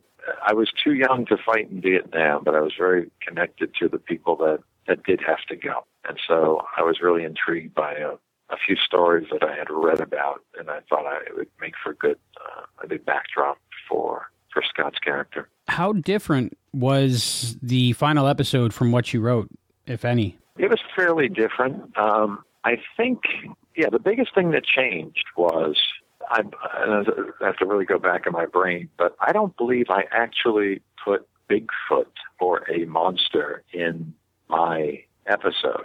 And that got added. That was, you know, through the staff, that got added, whatever wisdom they came up with to add that character. But I can remember Scott being really unhappy about that. And, uh, and I, he thought I did it. He thought I was the one that put that in there. He felt like it wasn't true to the form um, I didn't tell him that wasn't I, but I remember him saying something to me about that. I mean, he was, the protector of the the storylines at that point, so I understood why he would have an issue. Um, it's just that I I wasn't the one who added it. That was something that was a decision that was made internally. But I agreed with Scott. I did. I wasn't. You know, it was more. It was meant to be more of the metaphor. Watching it myself, I feel like it was almost put in there for just for the preview to get people to watch the next episode. I don't know, but I, I respect I respected Scott's opinion on it. I, I felt the same way. But I think anybody who writes, you know, they they always want to have their own words up there or whatever. But I also believe in I believe in the, the greater consciousness of the room, and for lots of reasons.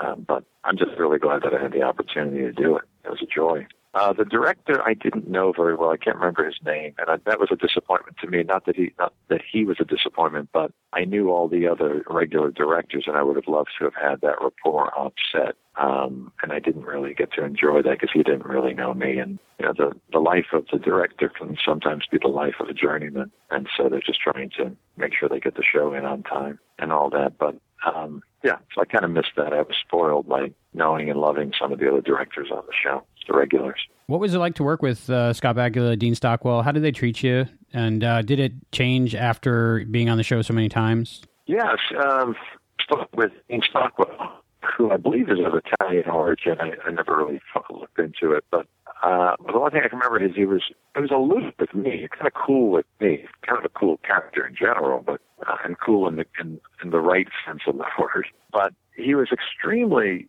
warm and open with my mom and dad who came to visit us one time. And so uh, I guess he felt uh, some sort of connection and maybe there was an Italian roots connection there. I don't know, but um, I was delighted that he was, kind and warm to my parents. Um, Scott was very good to me on set and a great leader. He taught me how to be a great leader. I learned a lot from him. So when it was when I had a show in the future, or if I you know I always followed Scott's model. I'll never forget him. Just he worked he worked with every he helped everybody on set.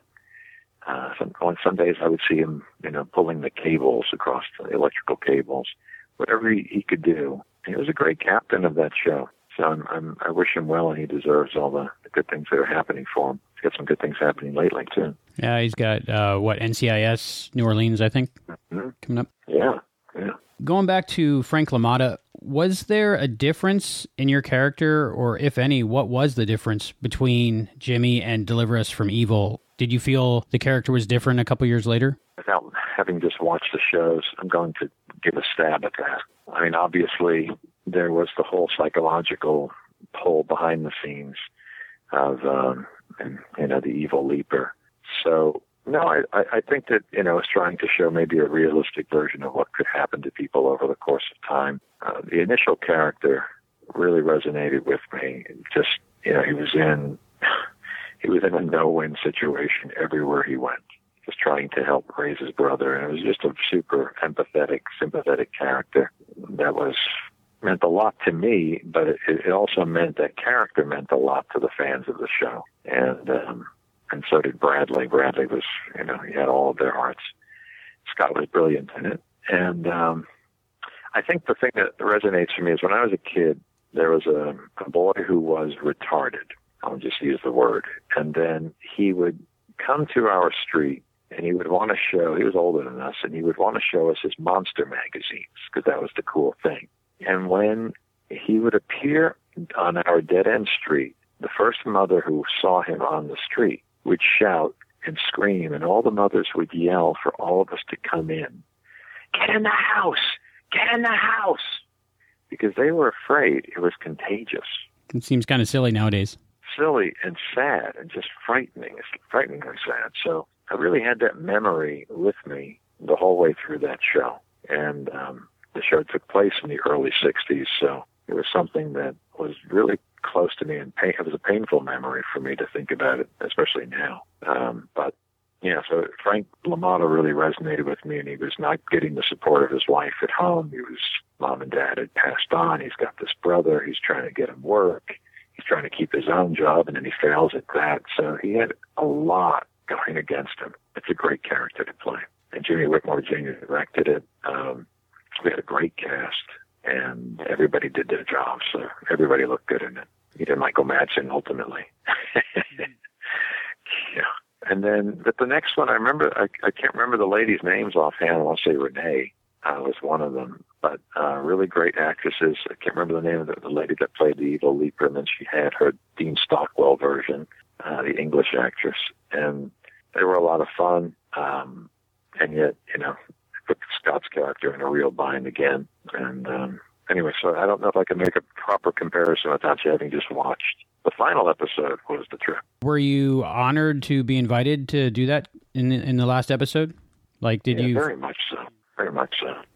And to be invited in this, if you're part of the family at that point, and uh, it was so nice to do it with Bradley. And yeah, but it was such a uh, you know, Don. Don's going to push the boundaries in a wonderful psychological drama, and yeah, it was different than what I expected for sure. Very different. The Sopranos needed one like that. Do you have an opinion on the ending? Uh, a lot of the fans are split between whether they love it or hate it. Um, I think I would be in favor of it. I think most of us have a theme about never being able to get home, you know, and I think there's some reality in that for all of us. So.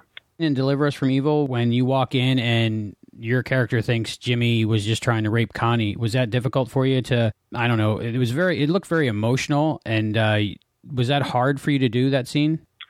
Well, I'm going to say yes. I have to go back to my years ago. That is, but anytime there's a scene like that, it's really, really hard. And I think what's you have to remove yourself from the the, the viewer, and you have to go into the body of the person who's having those feelings and then I have to stay there for a duration of time until we get that shot completely.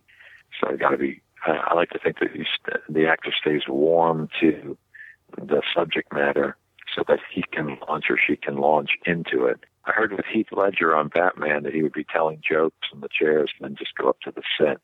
But I do think that uh, technically, from an actor's point of view, even though I feel he did a genius job, sometimes it's a little different. Sometimes it's you have to really stay in the world of the character for a while longer in order to find a real truth there, maybe a more subtle truth. Um, do you remember? Uh, I know it's 25 years ago, probably at this point. Maybe was that scene filmed in uh, like two different days on two different days? Did you have to go back? I couldn't tell you what happened last week. Right so I don't have no. I have no idea. I'm the same way, so No idea. I know what you're saying. You have been in so many great television series that everybody has seen. You made the rounds in the 90s in the sci-fi and the shows that I watched anyway. So you're very recognizable to me. Like Sliders, that was a good part you did where you played the bad guy in Virtual Slide. Uh, I'm sure our listeners would uh, not be happy with me if I didn't ask you about seaQuest DSV. Um, yes, that was amazing. Tommy Thompson, I mentioned earlier, um, was offered the helm of running that show, and I, there was a lot of politics going on behind the scenes uh, between Tommy and well, it's, it's too much information to give out. But um, Tommy wanted to put a character on the show that had a sense of humor, and in particular, his sense of humor, which is phenomenal. Um, and he knew that I could deliver that. But I literally, I went to him and said, Tommy, don't do this because you know, make sure you get in there, get comfortable. I didn't. I truly did not want him thinking about me. I wanted him to have a, a great ride because Steven Spielberg handpicked him for the for the journey. You know, it was quite an honor. Um, but he was convinced that the show needed some levity, and so he wanted to bring me in as sort of an Ensign Pulver character. That began one of the the hardest. most challenging audition processes I ever went through because there was a camp of people who wanted anybody but John D'Aquino for that role because I was associated with Tommy. And some of those people that were in that camp were higher up. I was actually shooting on the set of Quantum Leap during this process. I was in one of those episodes. I can't remember if it was the final one. Must have been the final one. Had to be. And um, so I was on the Universal lot anyway. And it got so contentious that um, about three days before the audition, NBC calls up my agents and said, please make sure John knows he'll have some friends in the room. That's how ugly it got. Never heard that one before. And uh, and then when I walked into the room, there was a, it was a I knew, I knew at least five of the people that didn't want me, and there was a handful, I guess, that did. And I was sitting there, and in the lobby and watching everybody walk into the room. There was about 17 people in that room that day. And I remember thinking, wow, if I don't let go of this anger, um, you know, this, this feeling of being hurt by what people have said, people don't even know me. I don't have a chance of making anybody smile in that room. So I literally spent that time in the lobby just, um, kind of almost in a prayer like forgiving people, forgiving those people and just making peace with them before walking in. And I was able to walk in lightly and I looked people in the eye and I called them by their first names to make sure that they understood that I was a human being. And uh, I was very relaxed. I had a great time in the room and it ultimately came my way. And I found out while on set. I remember telling Scott about it, as a matter of fact. Yeah. I'm glad you got that. That show and uh, I want to say Star Trek Next Generation were the two shows back then I couldn't miss. Oh, that's really nice of you to say. What character do you get recognized for the most? Because you've done so many things. Well, ironically, well, a lot of people from the Seinfeld episode, all the aficionados of Seinfeld, that'll happen. My character's name is Todd Gack, and some people will call me Gack. Hmm. the, the mailman, I had a substitute mailman one day. He goes, "You're Gack, you're Gack, man." I'm like, yes, yes. And uh, and then a lot of people from Quantum Leap, but quite frankly, it's mostly uh, the kids, and they all know me as the President of the United States from Cory in the House, which is a Disney show, which was the spinoff of That's So Raven. And Rondell Sheridan, the comedian, who actor, director, great guy, um, he played the father of Raven on That's So Raven, and he was also on this program. And he said to me, "Get ready, your life's going to change." And I was actually teaching. I have an acting school, and I was teaching 18 and above up until that time.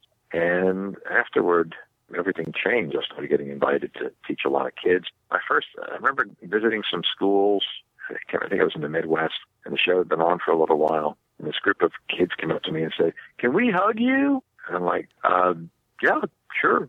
you know, so I'd never, uh, I never anticipated that I would be embraced by children in that way, and it was really fantastic. And I was, uh, so it's been a part of me that wanted to do to be a little league coach, to be a, a life coach for kids, but I couldn't understand how it was going to to really happen outside of my own kids. And uh, all of a sudden, in the last six or seven years, the school has been really blossomed, and we have a, a really good school for young actors in LA. We go from ages six to 26, basically. Um, we make movies. We literally bring in professional crews. We make original movies. We give a lot of kids uh, opportunity to learn, and we have a, a large number of success stories. We got some kids who have their own shows.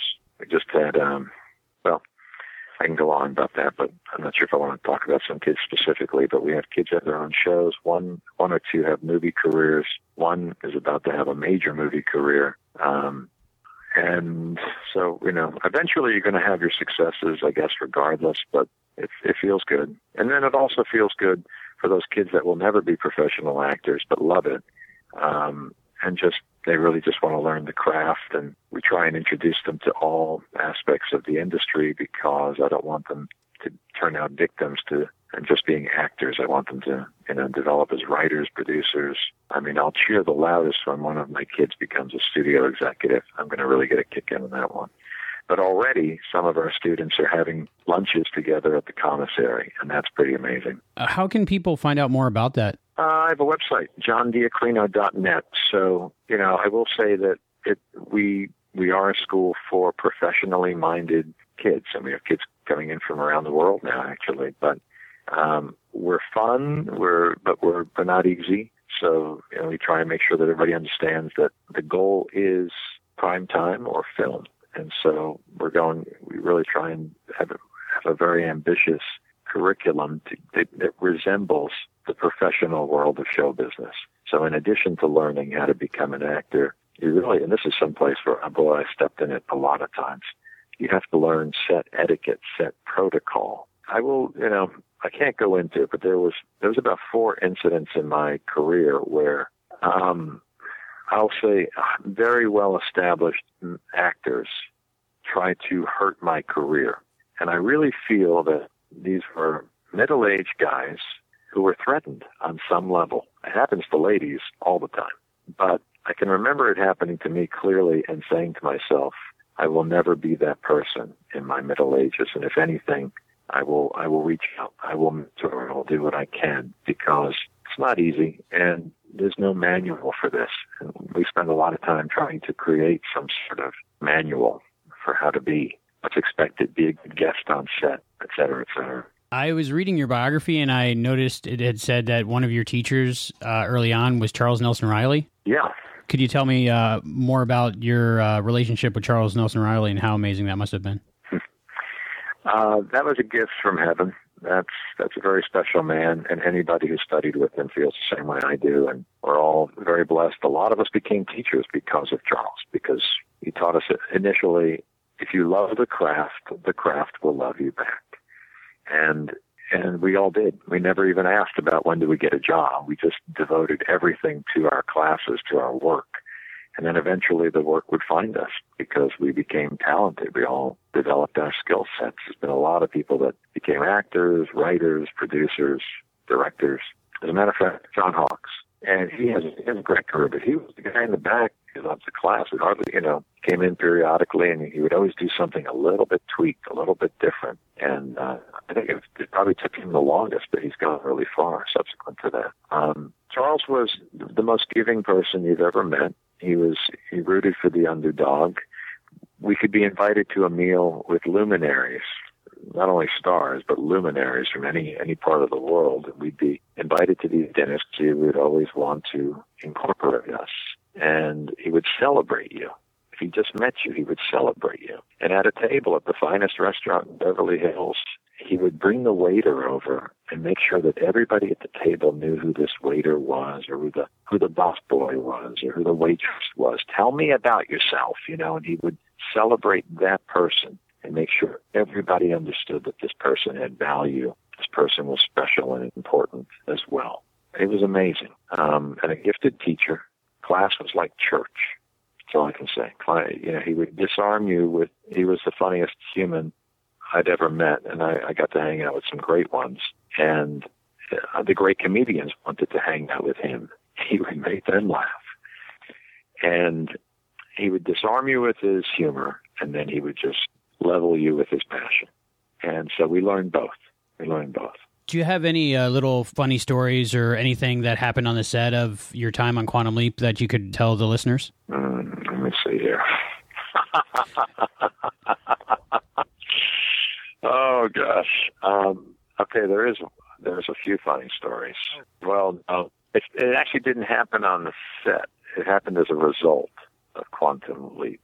I was proposed to um, by somebody on a bluff in England who, who yeah, really liked my character.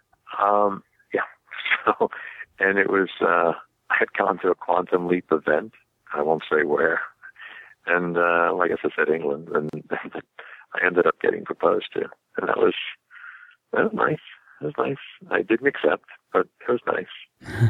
and, uh, yeah. So thank you, Quantum Leap. Sounds flattering. Yeah. All right. Well, thank you very much. Thank you. Thank you. Uh, thank you so much. Honor talking to you. Be well. Be well. Thank you.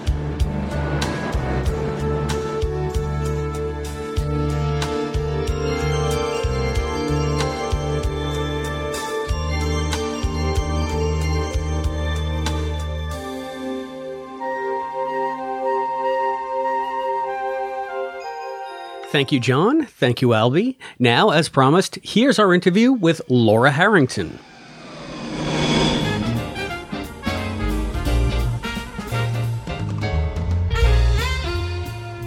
Welcome to the Quantum Leap podcast, Laura. Thank you so much for being here. Well, thank you. I'm happy to be here. Well, you have the distinction of being one of only a handful of guest actors who got to reprise a role on Quantum Leap, that of Connie LaMotta, in the season two episode Jimmy, and again in the season five episode Deliver Us from Evil. So, can you tell us a little bit how you landed the role and how you got involved with Quantum Leap? Well, I auditioned for it, and I remember really identifying with the character, liking the family. I thought it was really human episode. So the first episode I was cast in. And then I think it was fans. People really liked Connie and that family and that and the episode of Jimmy. And I think that's why that role was reprised. Oh, really? And I, I imagine playing Connie was kind of walking a tricky line because you were ostensibly the antagonist of that first episode of Jimmy, where and you had to treat mm-hmm. Jimmy very poorly. Yet you had to come Yeah. across as sympathetic. So I, I think you pulled it off, but how did this or did any of this factor into how you approached the character? A lot of it did.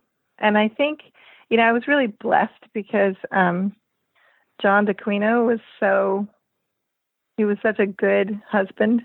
Yeah. he was so attentive to Connie. so it was easy to be that side of her and, you know, loving her family and loving her son. And then having so much fear of the other. But the funny thing was that Brad Silverman, who played Jimmy, was um, instantly not fooled by me being a bad guy. so he every time I came onto the set, he'd say, "I love Laura, and Laura loves me," and all that sort of. and So it was just almost impossible when he was in the room to sustain that character, which was um. So that was the biggest challenge. But I really like the way um, Connie tries so hard to hold on to her family and to protect her son. And um, I don't know, I just really identify with that character the hostility towards the new and having to open to something different. Anyway, I thought it was a neat role to play. Yeah, and I you mentioned that chemistry that you had with John. I mean, you guys really did seem like a married couple in that kitchen scene, especially. And Yeah. I just did you guys like just naturally click that way because it's uh, it's it's it's not odd, but it's rare that you see two Right. people that just jibe so naturally on screen. It really surprised me seeing the episode over again, just how much of a connection there was. And I think he was really I think we set up the relationship that way that he that he was extremely generous to me and to his obviously to his brother. And I was the one that was um holding back. So it created that sort of nice tension because obviously we were attracted and obviously there was a, a really solid relationship between us. And at the same time, it wasn't easy. There was sort of an uneasiness. And I thought our, the way we related to each other reflected that. Yeah, it came across very well on screen, and like I said, it was it, it was something you you guys pulled off terrifically. But how about um, working opposite Scott and Dean? What was that like? Well, they're just so. I mean, they, both of them um, are just such nice people. That's what I remember most strongly. Is just how, again, very generous, very warm, very enthusiastic, and I never felt. You know, I only felt like um, they were there to make things as easy as possible on their on their fellow actors and were completely obviously creators of the stories in so many ways. So um, it just felt like very comfortable in their world.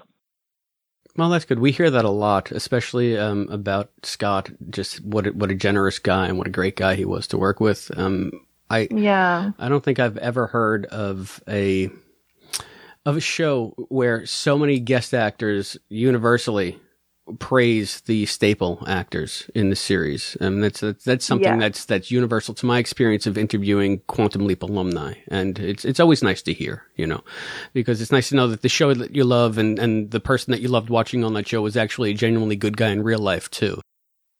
Well, I think it's you know the show they chose to do is really reflective of them. That it's really about making life better, and really on the set they were the same way, just hmm. making everyone around them feel good, making the intention of the show feel like it was going to be a positive experience in terms of I don't know. There's just never any dark energy at all. That's that's great. And that can happen on any set, you know, where where people, especially the stars of the show, can feel like they're hostile toward incoming actors. Right. Well, um, yeah, I'm glad it didn't happen here, and it, it came across on screen. Everybody seemed to gel so well. And before I called you, I had a little bet with myself. Being a New Yorker, Mhm. I, I absolutely adore Connie's New York accent. She sounds like she's straight out of the Bronx, Right. and I'm straight out of the Bronx. And I was wondering if that's something that you brought to the role, since the family I think was supposed to live in California, in Oakland. Yeah, no, I did. I just figured that she was a transplant. Oh, I love the scene about your mother's platter. So. She was part of this Italian family, you know, family. I just saw them going out to California to kind of get their little house and their new life going. And yeah, and I had just been recently, just before um, that. I, I mean, I moved to from New York to California in the '80s, so that voice was really in my head. Oh, okay. All right. So it was a little bit of a natural accent coming through. That's what that's what I have to think. It just seems so natural to yeah, me. yeah. Yeah, I I can I can spot the fake ones from a mile away. So, um, thank you for indulging me on that one. But uh, were you No, no, no, no. It's a good question. were you surprised when they called you back to reprise the role of Connie? Yeah, I was completely surprised because that's the one thing about reprisals is that you know you've gone on and you've you, you haven't you're kind of not thinking of picking up that character or seeing that family or being a part of it again, and then all of a sudden you're you're dropped in. It's kind of fun. It was a little bit like being in Quantum Leap. Yeah, you know, I'm saying That's a good way to look at it. going, Yeah. Oh, I'm going back in time. so yes, and I was disappointed that my character got stolen. Yeah, no, that's that, that that that's an interesting wrinkle because did you have to approach Connie as a different character in Deliver Us from Evil since you were actually playing Alia? Yes. Okay. yeah, no, and and it was yeah, no, it was a completely different. You know, she she's inhabited, so she's not all the things that were sort of natural are now unnatural Okay. between you know within the marriage. So, and it was just, but but it was an interesting, almost a little traumatic to be taken over by another woman. Right. Sounds like someone leaped into you. Well, I, I guess I mean the, my natural question after that is which version of the character did you like playing better, or do you have a preference? I really liked, you know, I I liked that it was easier to play the um the original Connie. That character was a little, was easier to play, only because she was, um, you know, I just sort of fell into that world and w- wanted to create that family and felt very safe and at home. And then all of a sudden, it was uh, we were in crisis, and I wasn't myself Yeah, yeah, big time. with no chance of preserving. Thing. Yeah. Well, it's funny because um, once it, it, I was I was kind of sad that we never got to see the original Connie. Um, after Sam discovered Alia, there was never like when she leapt Yeah. when she leapt out. She, you know, the, I, I wanted the other Connie to come back. I wanted real Connie to be to be standing there saying what's going on or something. And I felt, um, you know, that's that's more fan service kind of thing for me. Yeah. But would you have liked to have been able to do that? Oh yes, I think it would have been better. I do. I think we should have we should have real. It would have been fun to see the whole cycle. Yeah, right. Well, you know, maybe maybe one day we'll do an audio drama. Yeah, we'll, we'll figure it another out. We'll jump back in time and right. redo that whole thing. We'll leap we'll leap back yet again to Connie. Connie, uh, actually, it's funny. You're the um, you're our Jimmy trifecta for this podcast because we've spoken to both John and Brad, and now we have you. Oh, yeah, really? yeah, they've both appeared on the podcast. Well, you just mentioned that when you got the role on Quantum Leap, you had uh, recently moved from New York in the 80s out to California. So Connie's journey Mhm. that you gave her, her backstory that you gave her kind of mirrored yours. Can you tell us about that journey? How did you get started in acting and what led you to make the leap out to the West Coast? I got started in acting because I went to Boston University for theater, and then um, the first job I got took me to New York because I got um, I was on Broadway with Al Pacino in Richard III, and um, and then from there I did a couple of really well received independent films when independent films weren't widely seen. Mm-hmm. So both of them I starred in, and they they both got really great reviews, et cetera. And so then the next thing was um, I was flown several times back and forth from New York to Los Angeles to audition for films, and finally one time it was just too cold in New York, and so Yeah, we've been there. We've all been there. I didn't. I didn't go back, and that was and that's how I got to California. It was just like the weather was fine, and it was February, and the prospect of going back and uh, in my cold apartment was too tough. So that's a really I didn't. I, I mean, but a lot of it had to do with the fact that it was clear that um, there were there was a lot of work for me out here, and so I was really interested in being in film.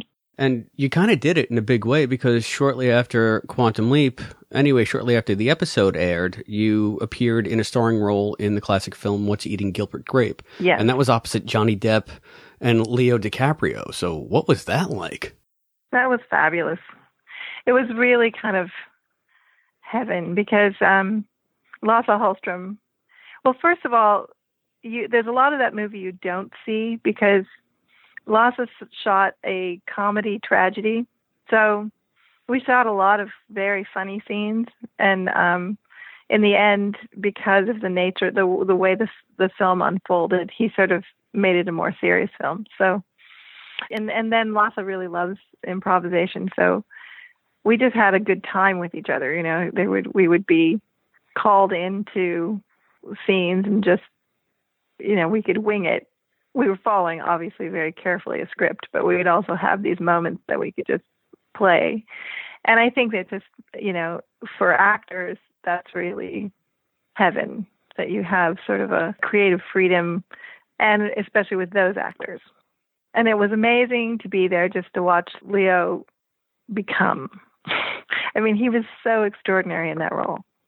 And every day, you know, he was hanging out with a lot of kids who who were just like the kid he was playing in in What's Eating Gilbert Grape. So um, just to watch him be such a perfect mimic, and then bring real emotion to it, it was it was really amazing. And then on the then there's Johnny, who is just probably the most sensitive and receptive actor. And then of course Darlene, who is no longer alive, which makes me very sad. She played the mother, right? Yeah, the mother. Yeah. Yeah. And she was really exceptional, very warm, very bright, really courageous, very inspired all of us really. Yeah, she she she was amazing in that role. And what I loved about that movie is that if you want to you want to say these days be cynical and say wow that's that's Oscar bait.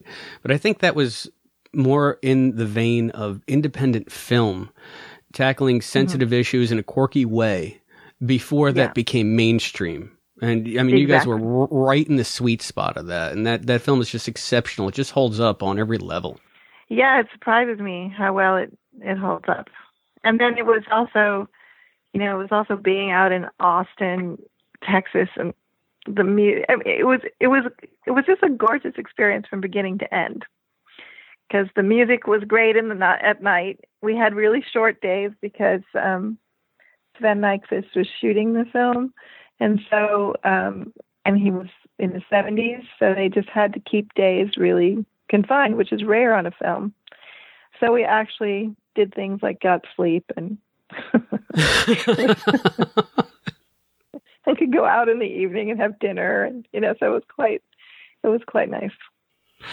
Well, if we can, I want to c- cycle back even further than Quantum Leap, mm-hmm. cycle back even further than Gilbert Grape, and um, okay, just indulge me here. I jumped at, at the chance to interview you because this is the third podcast I've hosted, Quantum Leap podcast. But before this, I hosted a podcast called 112263, which was about time travelers trying to prevent the Kennedy oh assassination. God.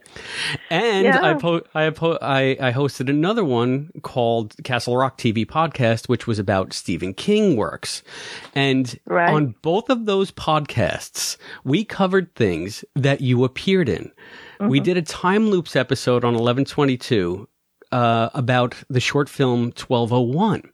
Right, and my which partner was nominated. Yeah, the Oscar nominated right? for Academy Award. Mm-hmm. Yeah, Academy Award, right? And my partner Skip and I, we're watching it, and Kurtwood Smith is in it, and we're talking about it. And I said, "Do you recognize that actress?" And he said, I- "I'm not sure." And he's a huge Quantum Leap fan. And I said, "Close your eyes and listen to her speak." And he said, "Oh my God, that's Connie LaMotta." so, so we saw you in that. So I'd, I'd like to ask you about shooting that because I know it was really well received. It it it was nominated, and then when we did our Castle Rock podcast, we did a whole show about Maximum Overdrive. And there you were again, front and center. I said, "There's Laura. Must be a new podcast. Here's Laura. Here she is again." So, if if you would, I mean, can can you speak to to either of those projects? Yeah, I mean, twelve oh one was really. I kind of got a lot of roles in a cluster. You know, so obviously it was just one day of shooting, but I I knew when I met Kurtwood that he was such an exceptional actor, and the script was really, you know, it was just well written. It was really an exciting piece, and and and it's funny because I did wish it were longer or more involved, or and it did become Groundhog Day. So it, it got its day in the in the sun, but it was really lovely experience and and then the and then uh in terms of Stephen, that was a big deal that I was cast. I always feel a little guilty because I don't think I was great in that movie, but yeah, partially because it was just so unfamiliar with me. For me, the I'd been on the stage and doing all these sort of serious roles, and and um, it was working with special effects and stuff. It was just not. I, I was a little uncomfortable, and I, uh, as I say, I feel like I should apologize to all the fans out there. But I did love. I did love working with Stephen a lot, and he was, uh, you know, that was his first time directing anything, mm, and right. and he was, uh, you know, he was nervous. He used to start every day with his arms around his family. They would do this sort of little huddle. It was really charming, and um, it was amazing. I, now, now looking back on it, I just think it's revolutionary because here we are. We're at the moment when all of our trucks and cars will be running on their own and hackable. Right. right, and completely hackable. You think, you know, they, that piece wasn't in there. Was Maximum Overdrive your first leading role in a motion picture? No, that was my first leading role in sort of a major motion picture. I had done two leading roles in independent films before then that had gotten a lot of critical attention, but no one ever saw, which was sad. It was really sad. I mean, that was that was the day when there really wasn't a venue for independent films. Mm-hmm. They just didn't, you know, they didn't distribute them. Are those films available now for our No, listeners to, to pick up if they want? Well, I hope you know maybe your listeners will um, encourage them to be released. I think both of them had similar problems. One was called City Girl by Martha Coolidge, and um, it's her first film. And then the other is Dark End of the Street um, by Jan Egleson, and that film was reviewed insanely. I mean, really, Vincent Canby wrote about it four times. I mean, people really loved my performance in that film. I recall doing my research. Um, some of the some I just saw some promo stills. You looked like a tough street kid. Yeah, I was that. really a tough street kid. Yeah. And um, the, the the thing that made that film exciting was that everybody that was my age, all the older actors were professionals, but everybody that was my age had grown up in uh, project housing in Cambridge. So they were the real thing. And then there was me, who had to be be the, be them and and blend with them. And so that was really exciting. It was an incredible challenge, and I I loved doing it. So, but yeah, that film doesn't it remains undistributed because at the time it was made for so little money, and the music that was put on the film, I think they don't really they mm. didn't have the rights for. So I, I think see. that until they kind of find music for it or re-put music on it, it can't be made public.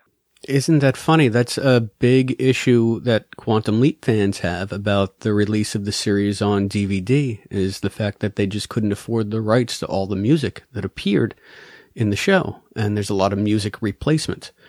And uh, Huh. man, that, that issue holds up more than what we love. It holds up a lot of stuff. That's yeah, just an odd symmetry. It is really odd, and it Yeah. seems like it should be somehow fixable. Right?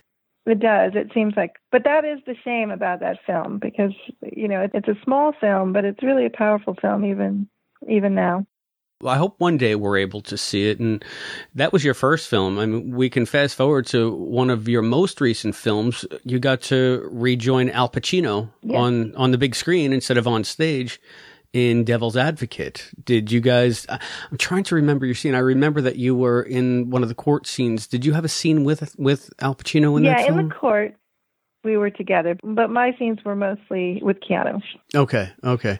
And what what was that like? Because that that was a huge, huge hit at the time. Yeah. big movie. Yeah, it was really. What, what's funny is that's where my writing career began because I was writing a film about Fidel Castro actually for Taylor, Hmm. and then since I was working with him, he said, "Will you play this role in the movie?" Um, so I came to New York and I was writing between takes, you know. So that was really funny. Right. so I was And you're talking about the director. Taylor- Taylor Hackford, yes, sorry. Yeah, Taylor Hackford, right? And um, I guess yeah, that's that's a perfect segue because I did want to cycle out. I mean, you've you've since then, or very soon after that, it seems like you've turned your talents to writing. So, how did you make that transition? Well, it's such a weird story because I wasn't really a writer. You know, I didn't write. I didn't write journals or. Know, I just wasn't a. It wasn't a, da- a daily activity for me at all. And then it was actually during What's Eating Gilbert Grape that um, I kind of started seeing films. I would have them, you know, and my I would think about them, and then I'd think, wow, I'm having this film. So I, I need to find a writer. And someone said, no, no, I think that means you are a writer. and then I went to a writing class and I, I sort of thought, oh, I'm never going to do this. And the writing teacher thought, oh, she's never going to do this. I, I did know how to fix everybody else's films. And then the writing, the, the writing teacher one day said to me, you know, screamed at me that I couldn't just come and hang out in the class. I actually had to write something. so I did. I wrote this, one of these visions I had, and I I read it, and someone said, "Well, I I wouldn't." This is a class where people would rip each other apart, and uh, they said I wouldn't change a single word. Oh wow! So then I thought, well, that's something. And I went to my agency and I kind of snuck downstairs to the writers reps whom I'd never seen before, and I said, "Hey, will someone read this?" And then the next day, I was signed as a writer. And then my very first professional job, I wrote the script for Taylor. Taylor, I had written that on spec. But my first professional job was working for Martin Scorsese as a producer on a film Oh, called amazing. Mississippi Mud, which has actually gone through an incredibly long journey and looks like it's going to be made in the next year. Okay, and what? How long ago was that? Or when you say it's been on an incredible journey, That was a long, long time ago. That was so long ago. do, you- do you care to elaborate? Or yeah, yeah, I can I can elaborate. So what happened was I wrote it for Miramax, but then Miramax got purchased by Disney, and then it, the whole project got buried there. And then the Weinsteins left, and an investor bought all of the Miramax remaining Mir- Miramax library, and then uh, an investor so loved my script that he went and sat down with them and pulled the script out so that they could produce it. So that was like it was buried for almost 15 years.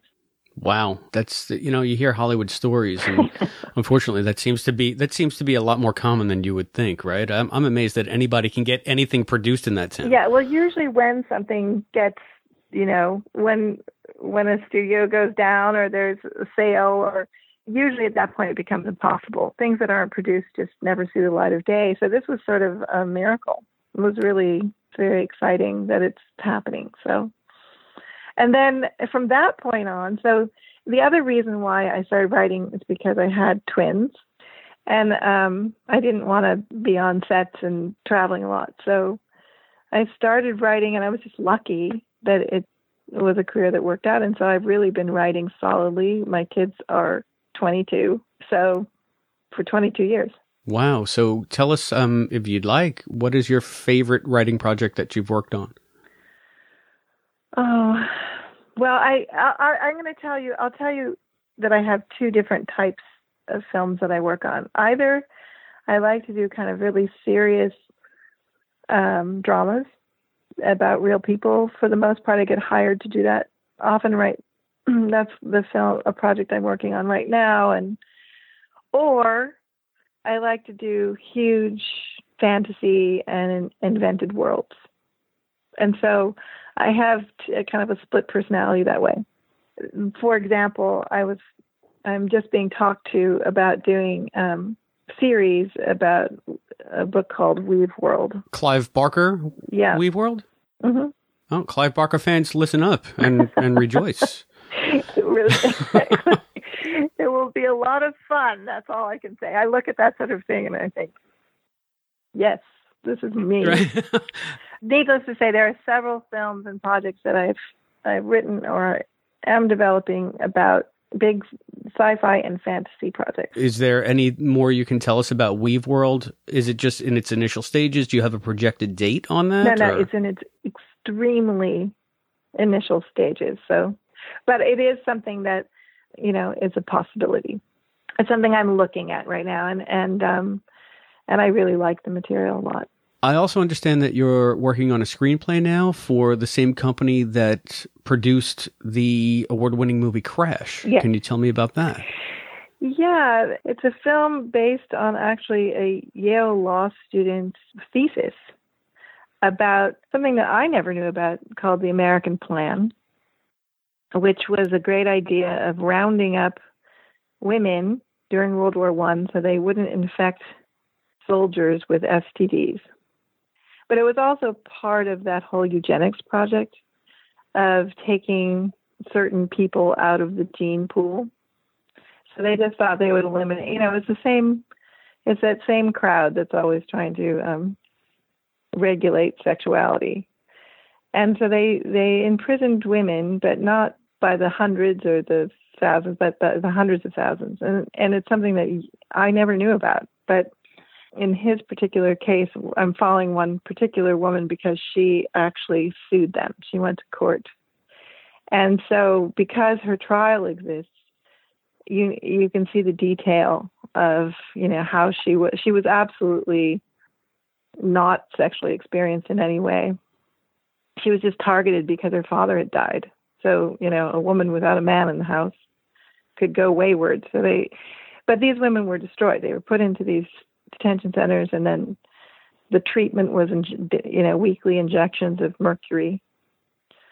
So you can imagine what that would do to a body. And then, um, so I wrote it like, you know, I, I'm writing it like a horror story.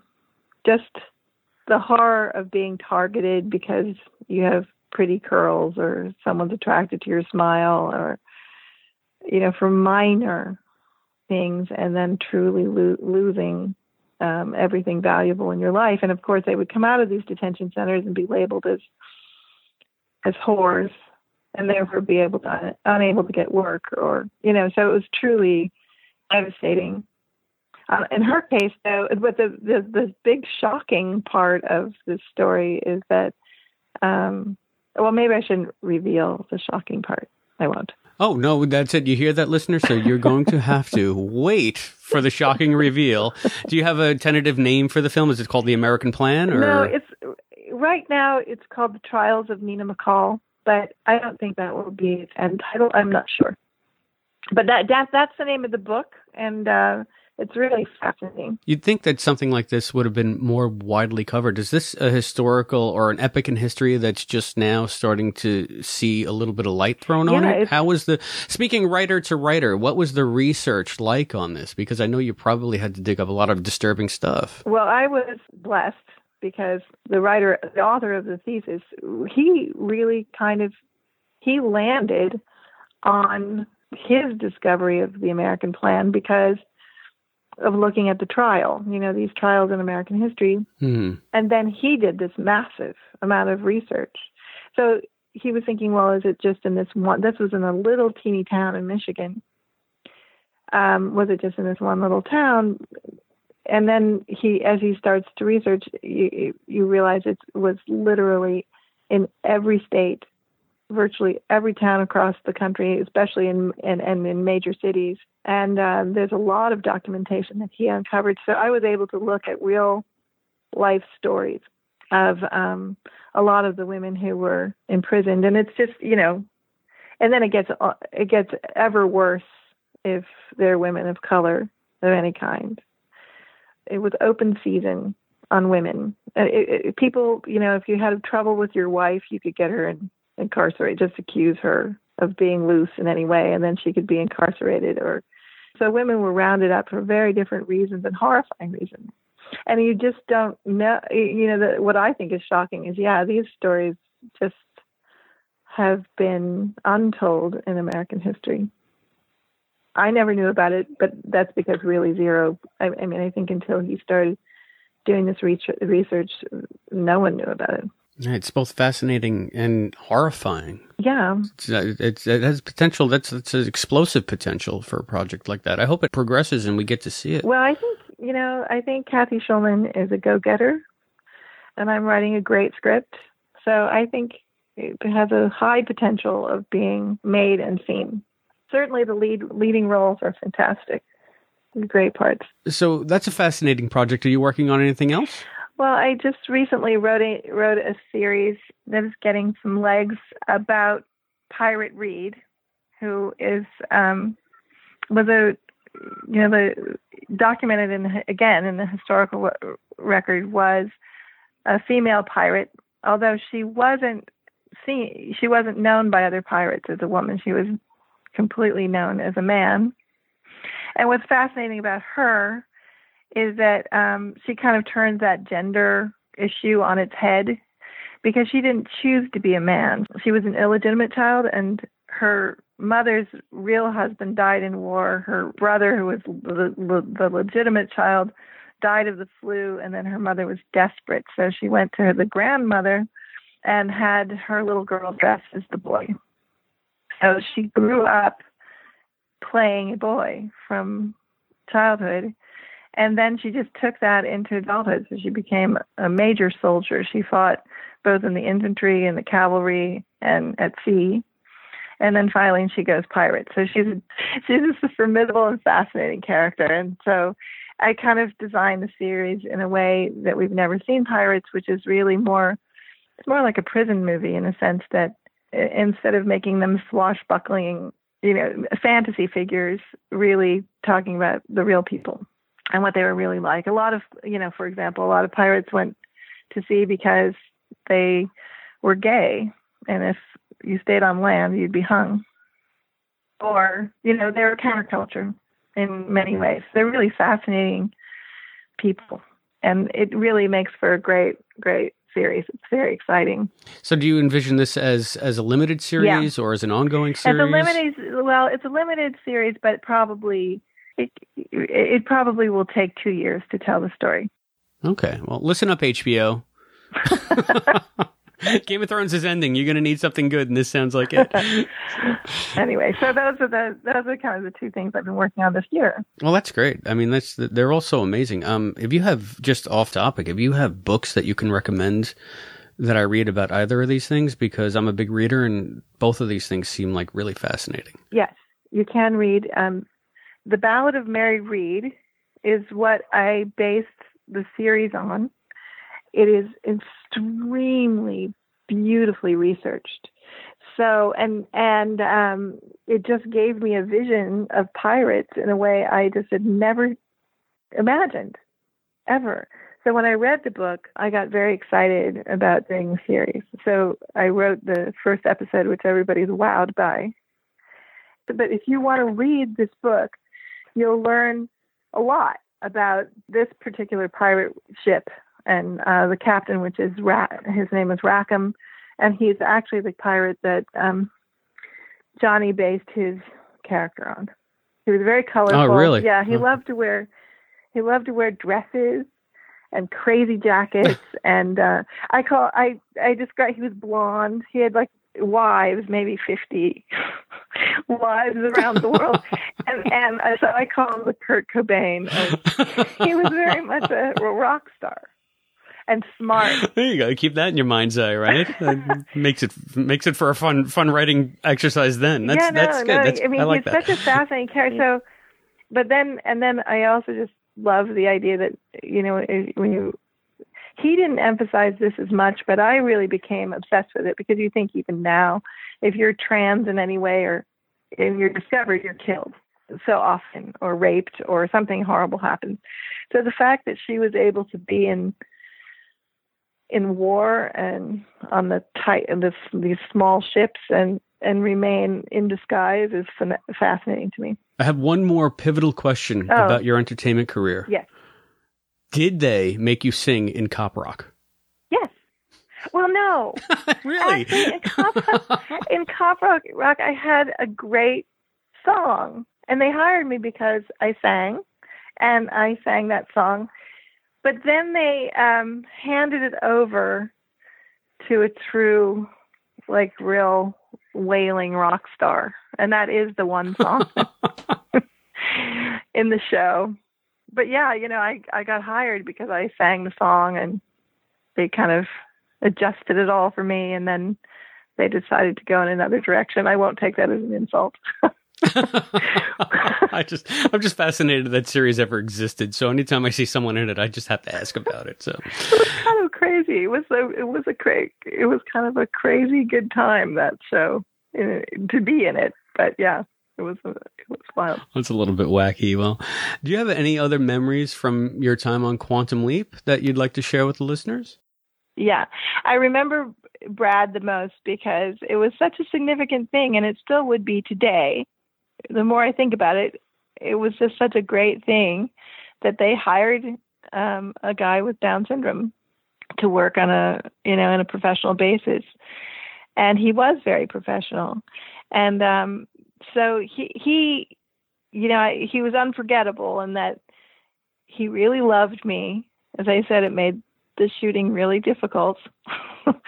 but you know, but even when you know he, if I took a break or whatever, he would want to talk to me and walk with me and um, share his life with me. And so I do remember him very strongly because I had never, you know, I had never met anyone like him. So eh, he really changed my mind about a lot of. I mean, I was really converted, like Connie in the show in a way, to truly paying attention on a deep level to the lives of people I might not have thought about before. And I remember, you know, that scene between the sheets between John and I. We're kind of I'm outside, we're arguing. Yes, yes. Right. That's yeah, that that's in Deliver Us from Evil. Yes. Yeah, I just there was something about we were shooting in San Pedro, and we're right kind of in the cliffs over the sea, and there's this sort of um that the kind of salty wind, and the feeling of working with a really great, as I said, a really attentive, interesting actor. I don't know. I just I remember feeling lucky, like really lucky Mm. in that in those moments. Like, um, and I remember the sound of the sheet. So those things are are just central. And then the other thing that I had, I mean, I was very afraid about that last scene in Jimmy, just because it's so emotional. You talk about the the, Cor- the Corey drowning scene. Yeah.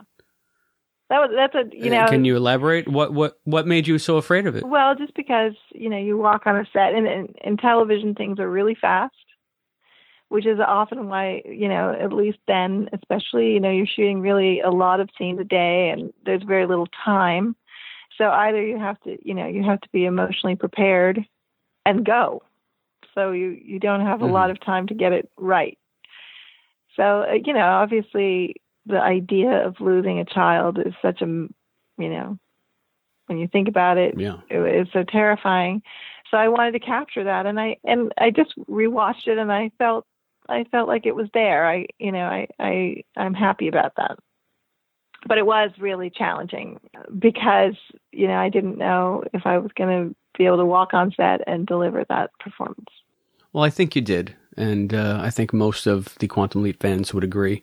And I'm sure that that's a big reason why they called you back and called the whole cast of that episode back. It is really a fan favorite. So you hold a special place in Quantum Leap lore and in Quantum Leap fandom. oh i'm so happy so happy and do you have any, any message for the Leapers out there? I'm impressed that there are people that know the the show and love the show and are fans of the show. It really is nice to know.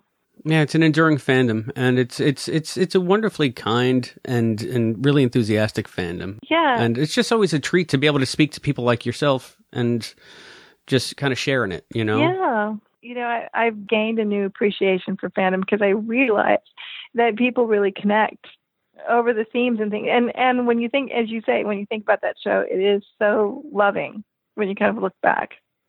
I, I would imagine its fans are similar. I really love that they love the performance. It means a lot. Well, Laura, thank you so much for being on the Quantum Leap podcast. You've been very generous with your time, and we really appreciate it. Mm, thank you.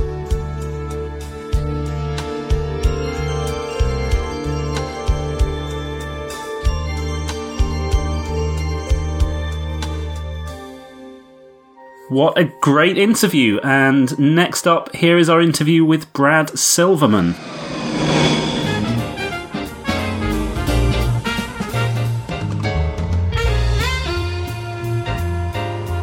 Hello. Hello, Mr. Silverman. Thank you for taking the time to talk to us.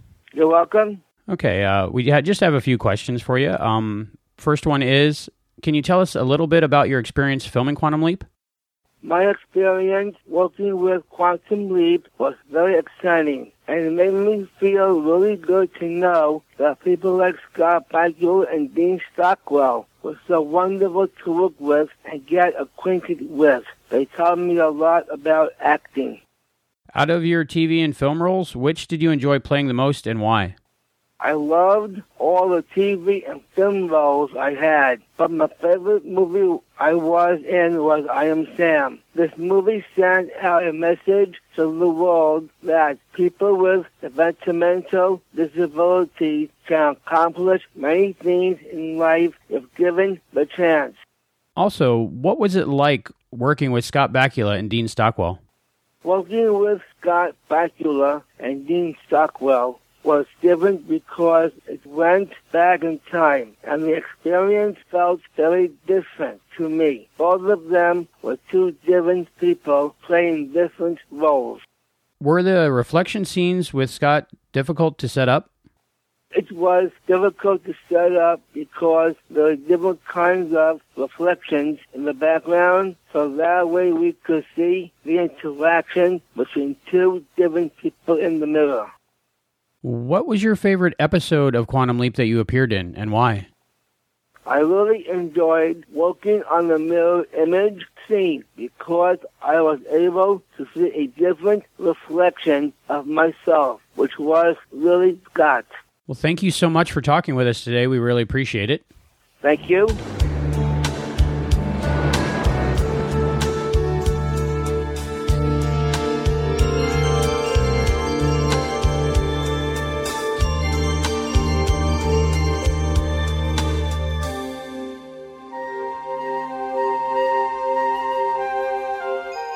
Well, thanks to John, Laura, and Brad for taking time to speak with us. We hope you listeners enjoyed this LaMotta family reunion. My grandmother's platter. My grandmother's platter. she was there in spirit. And now, I, I, okay, we've looked back a lot since we got back from the break, but now it's time to look forward because we have some new Patreon news. We have two new patrons to thank. Yeah. They're Anthony Carrillo and Jeff Kiska. Both Anthony and Jeff have joined us at the $5 leaper level. Yes, Anthony and Jeff. Thank you, guys. Woo! Thank you so much for your support.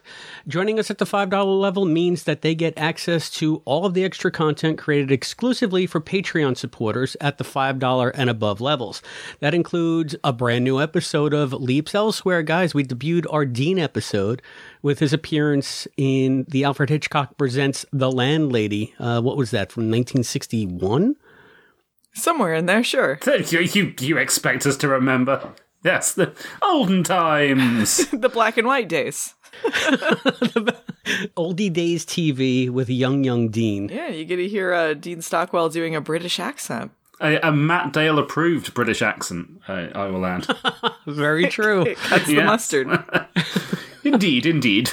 Matt takes the piss out of everybody else doing accents in that, except for maybe the landlady herself. She was pretty good too. Um, that was our first episode featuring work from Dean. If you guys don't know, Leaps Elsewhere is a show that we do over on Patreon in which we explore other projects that star Scott Bakula and Dean Stockwell. And next up, we're doing Scott's series Gung Ho, which I know Allison and Matt are pretty gung ho about. so excited. There's gonna be changes, changes in your life. If I could hold a tune, I would have joined in.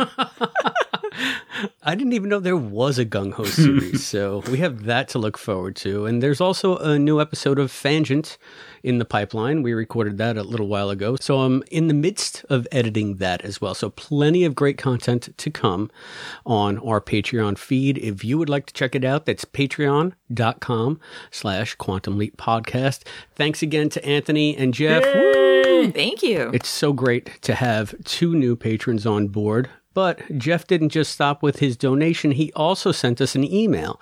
And if you guys don't mind, I will start this one off. Go All for it. right. All right.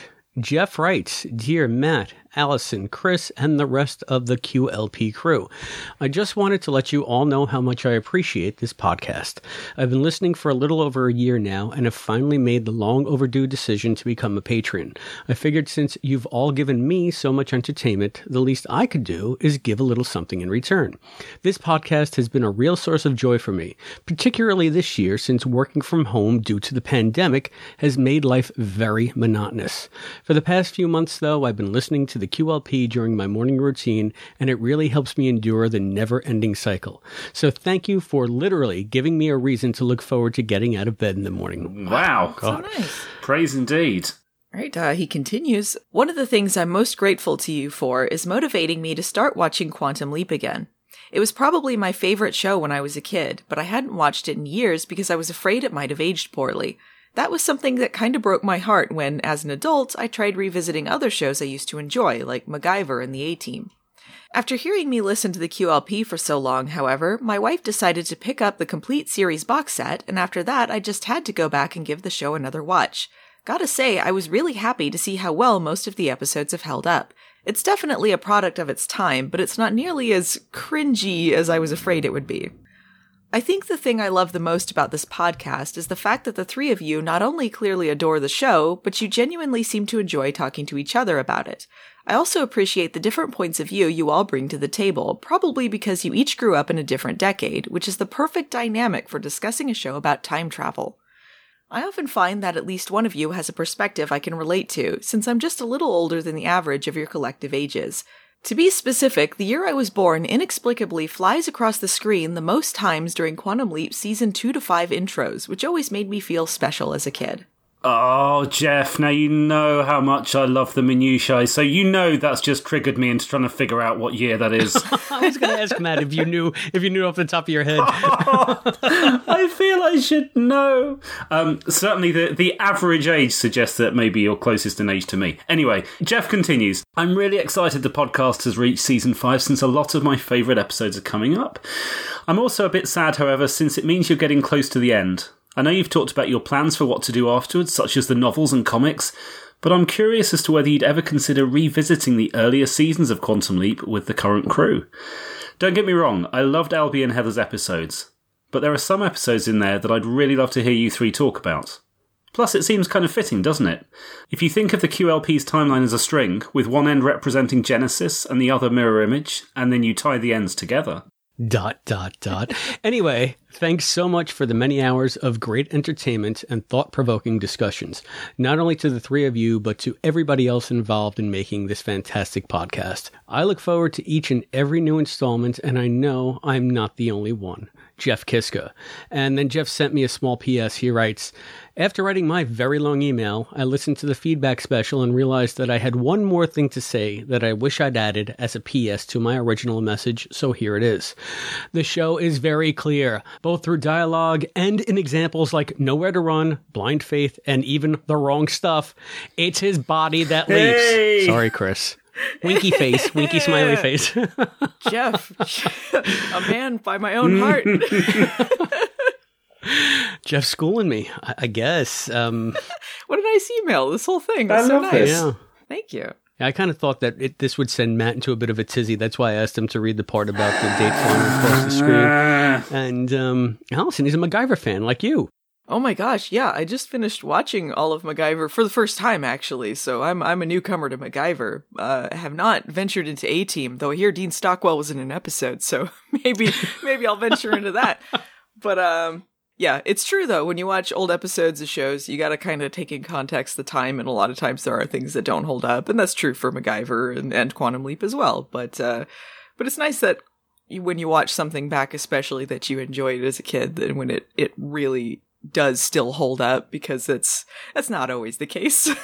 Yeah, I have to say, I think we are exceedingly lucky in that Quantum Leap is exceedingly hold upable. Mm-hmm. And um, this podcast would be a chore otherwise because QL does really stand the test of time. Yeah. And we don't really like talking to each other, so it would really be a chore having to Yeah, come together was- to record this. It's great that we fake it so well. I'm, I'm glad. I love talking to you guys. I always look forward to Me it. And the fact that we get to talk about Quantum Leap's just a bonus. And I, I'm going to go with 1978. 78. That sounds about right. Oh, you know, you when people ask if we're gonna uh, talk about earlier episodes of the show, because this has been asked a few times. All right, fine. They want us to talk about how the test was won. I get it. Please, no. we need to at least cover that one. There's some things some podcasters are better at than others, like having babies.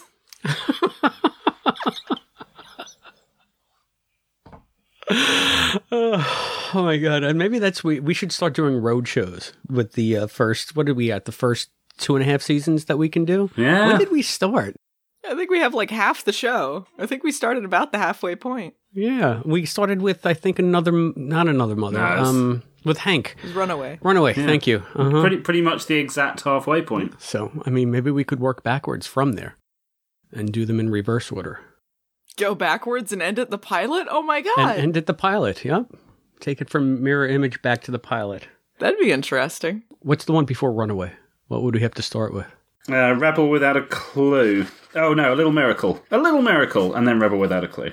A little miracle. Oh my god. Well, we haven't covered that one on the show extensively at all. I'm officially saying that we skip a little miracle. No, a little miracle needs a little more. I love a little miracle.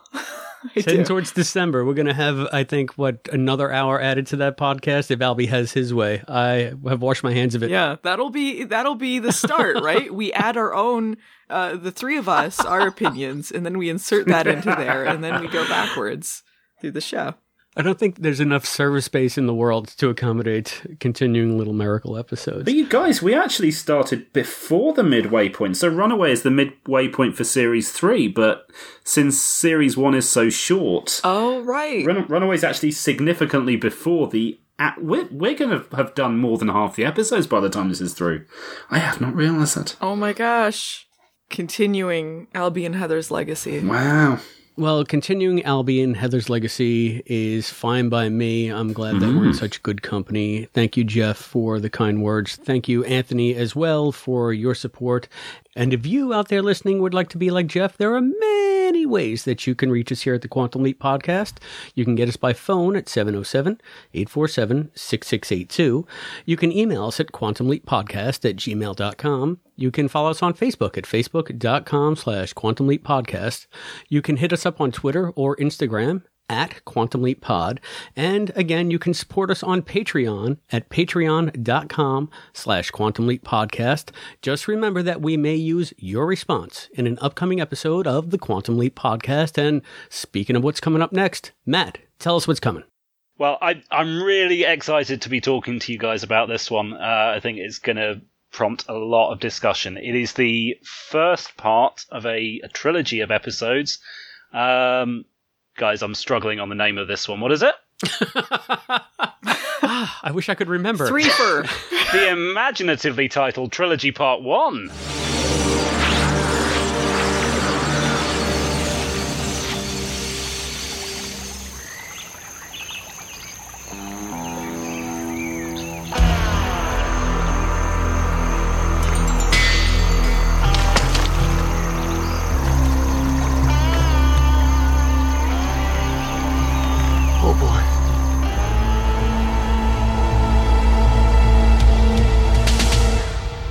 The subtitle? One Little Heart? Is that what that one was called? One Little Heart. You take umbrage with that, do you not, Matt? I do. It didn't appear on screen. It was a working title. But yes, Trilogy Part 1. It's helpful to have a subtitle, though. I mean, not that, you know, it's too hard to keep track of three parts of it, but. I wish they'd used the subtitles on screen. They should have done. But they didn't. So. I'm a purist.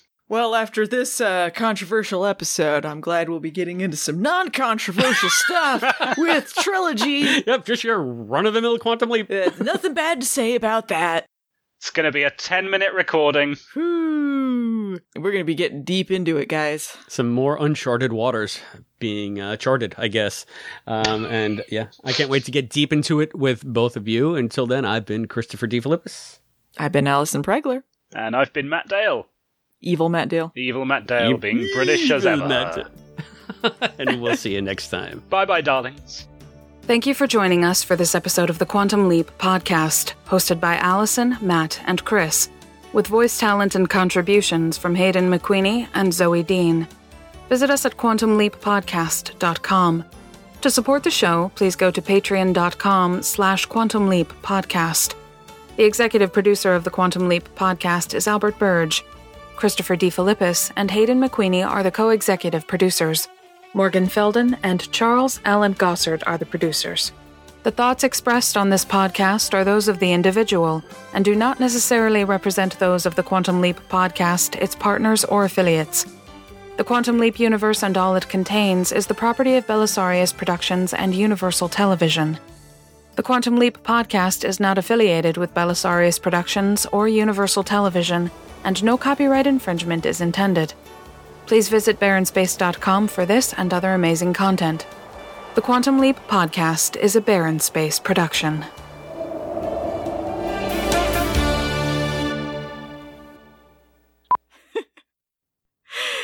Perfect. delicious. Delicious.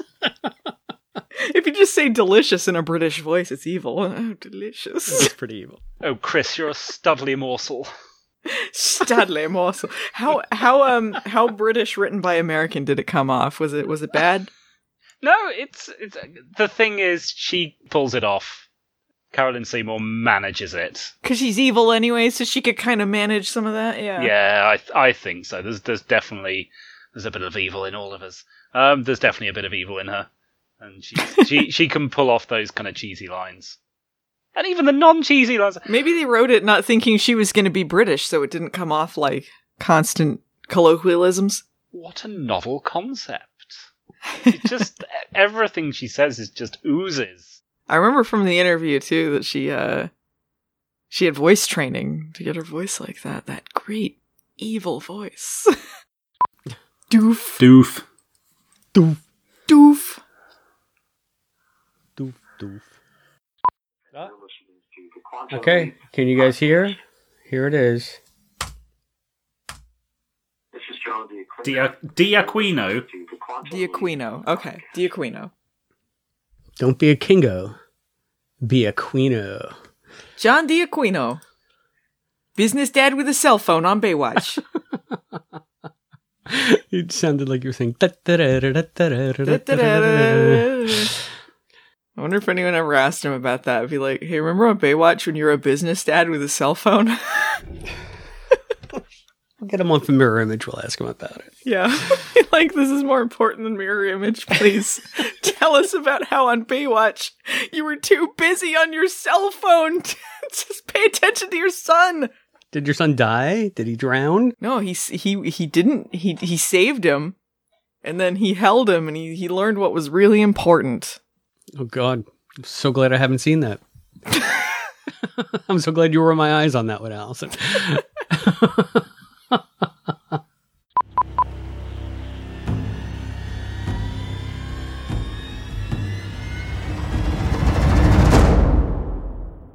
A puppy that you want to have sex with.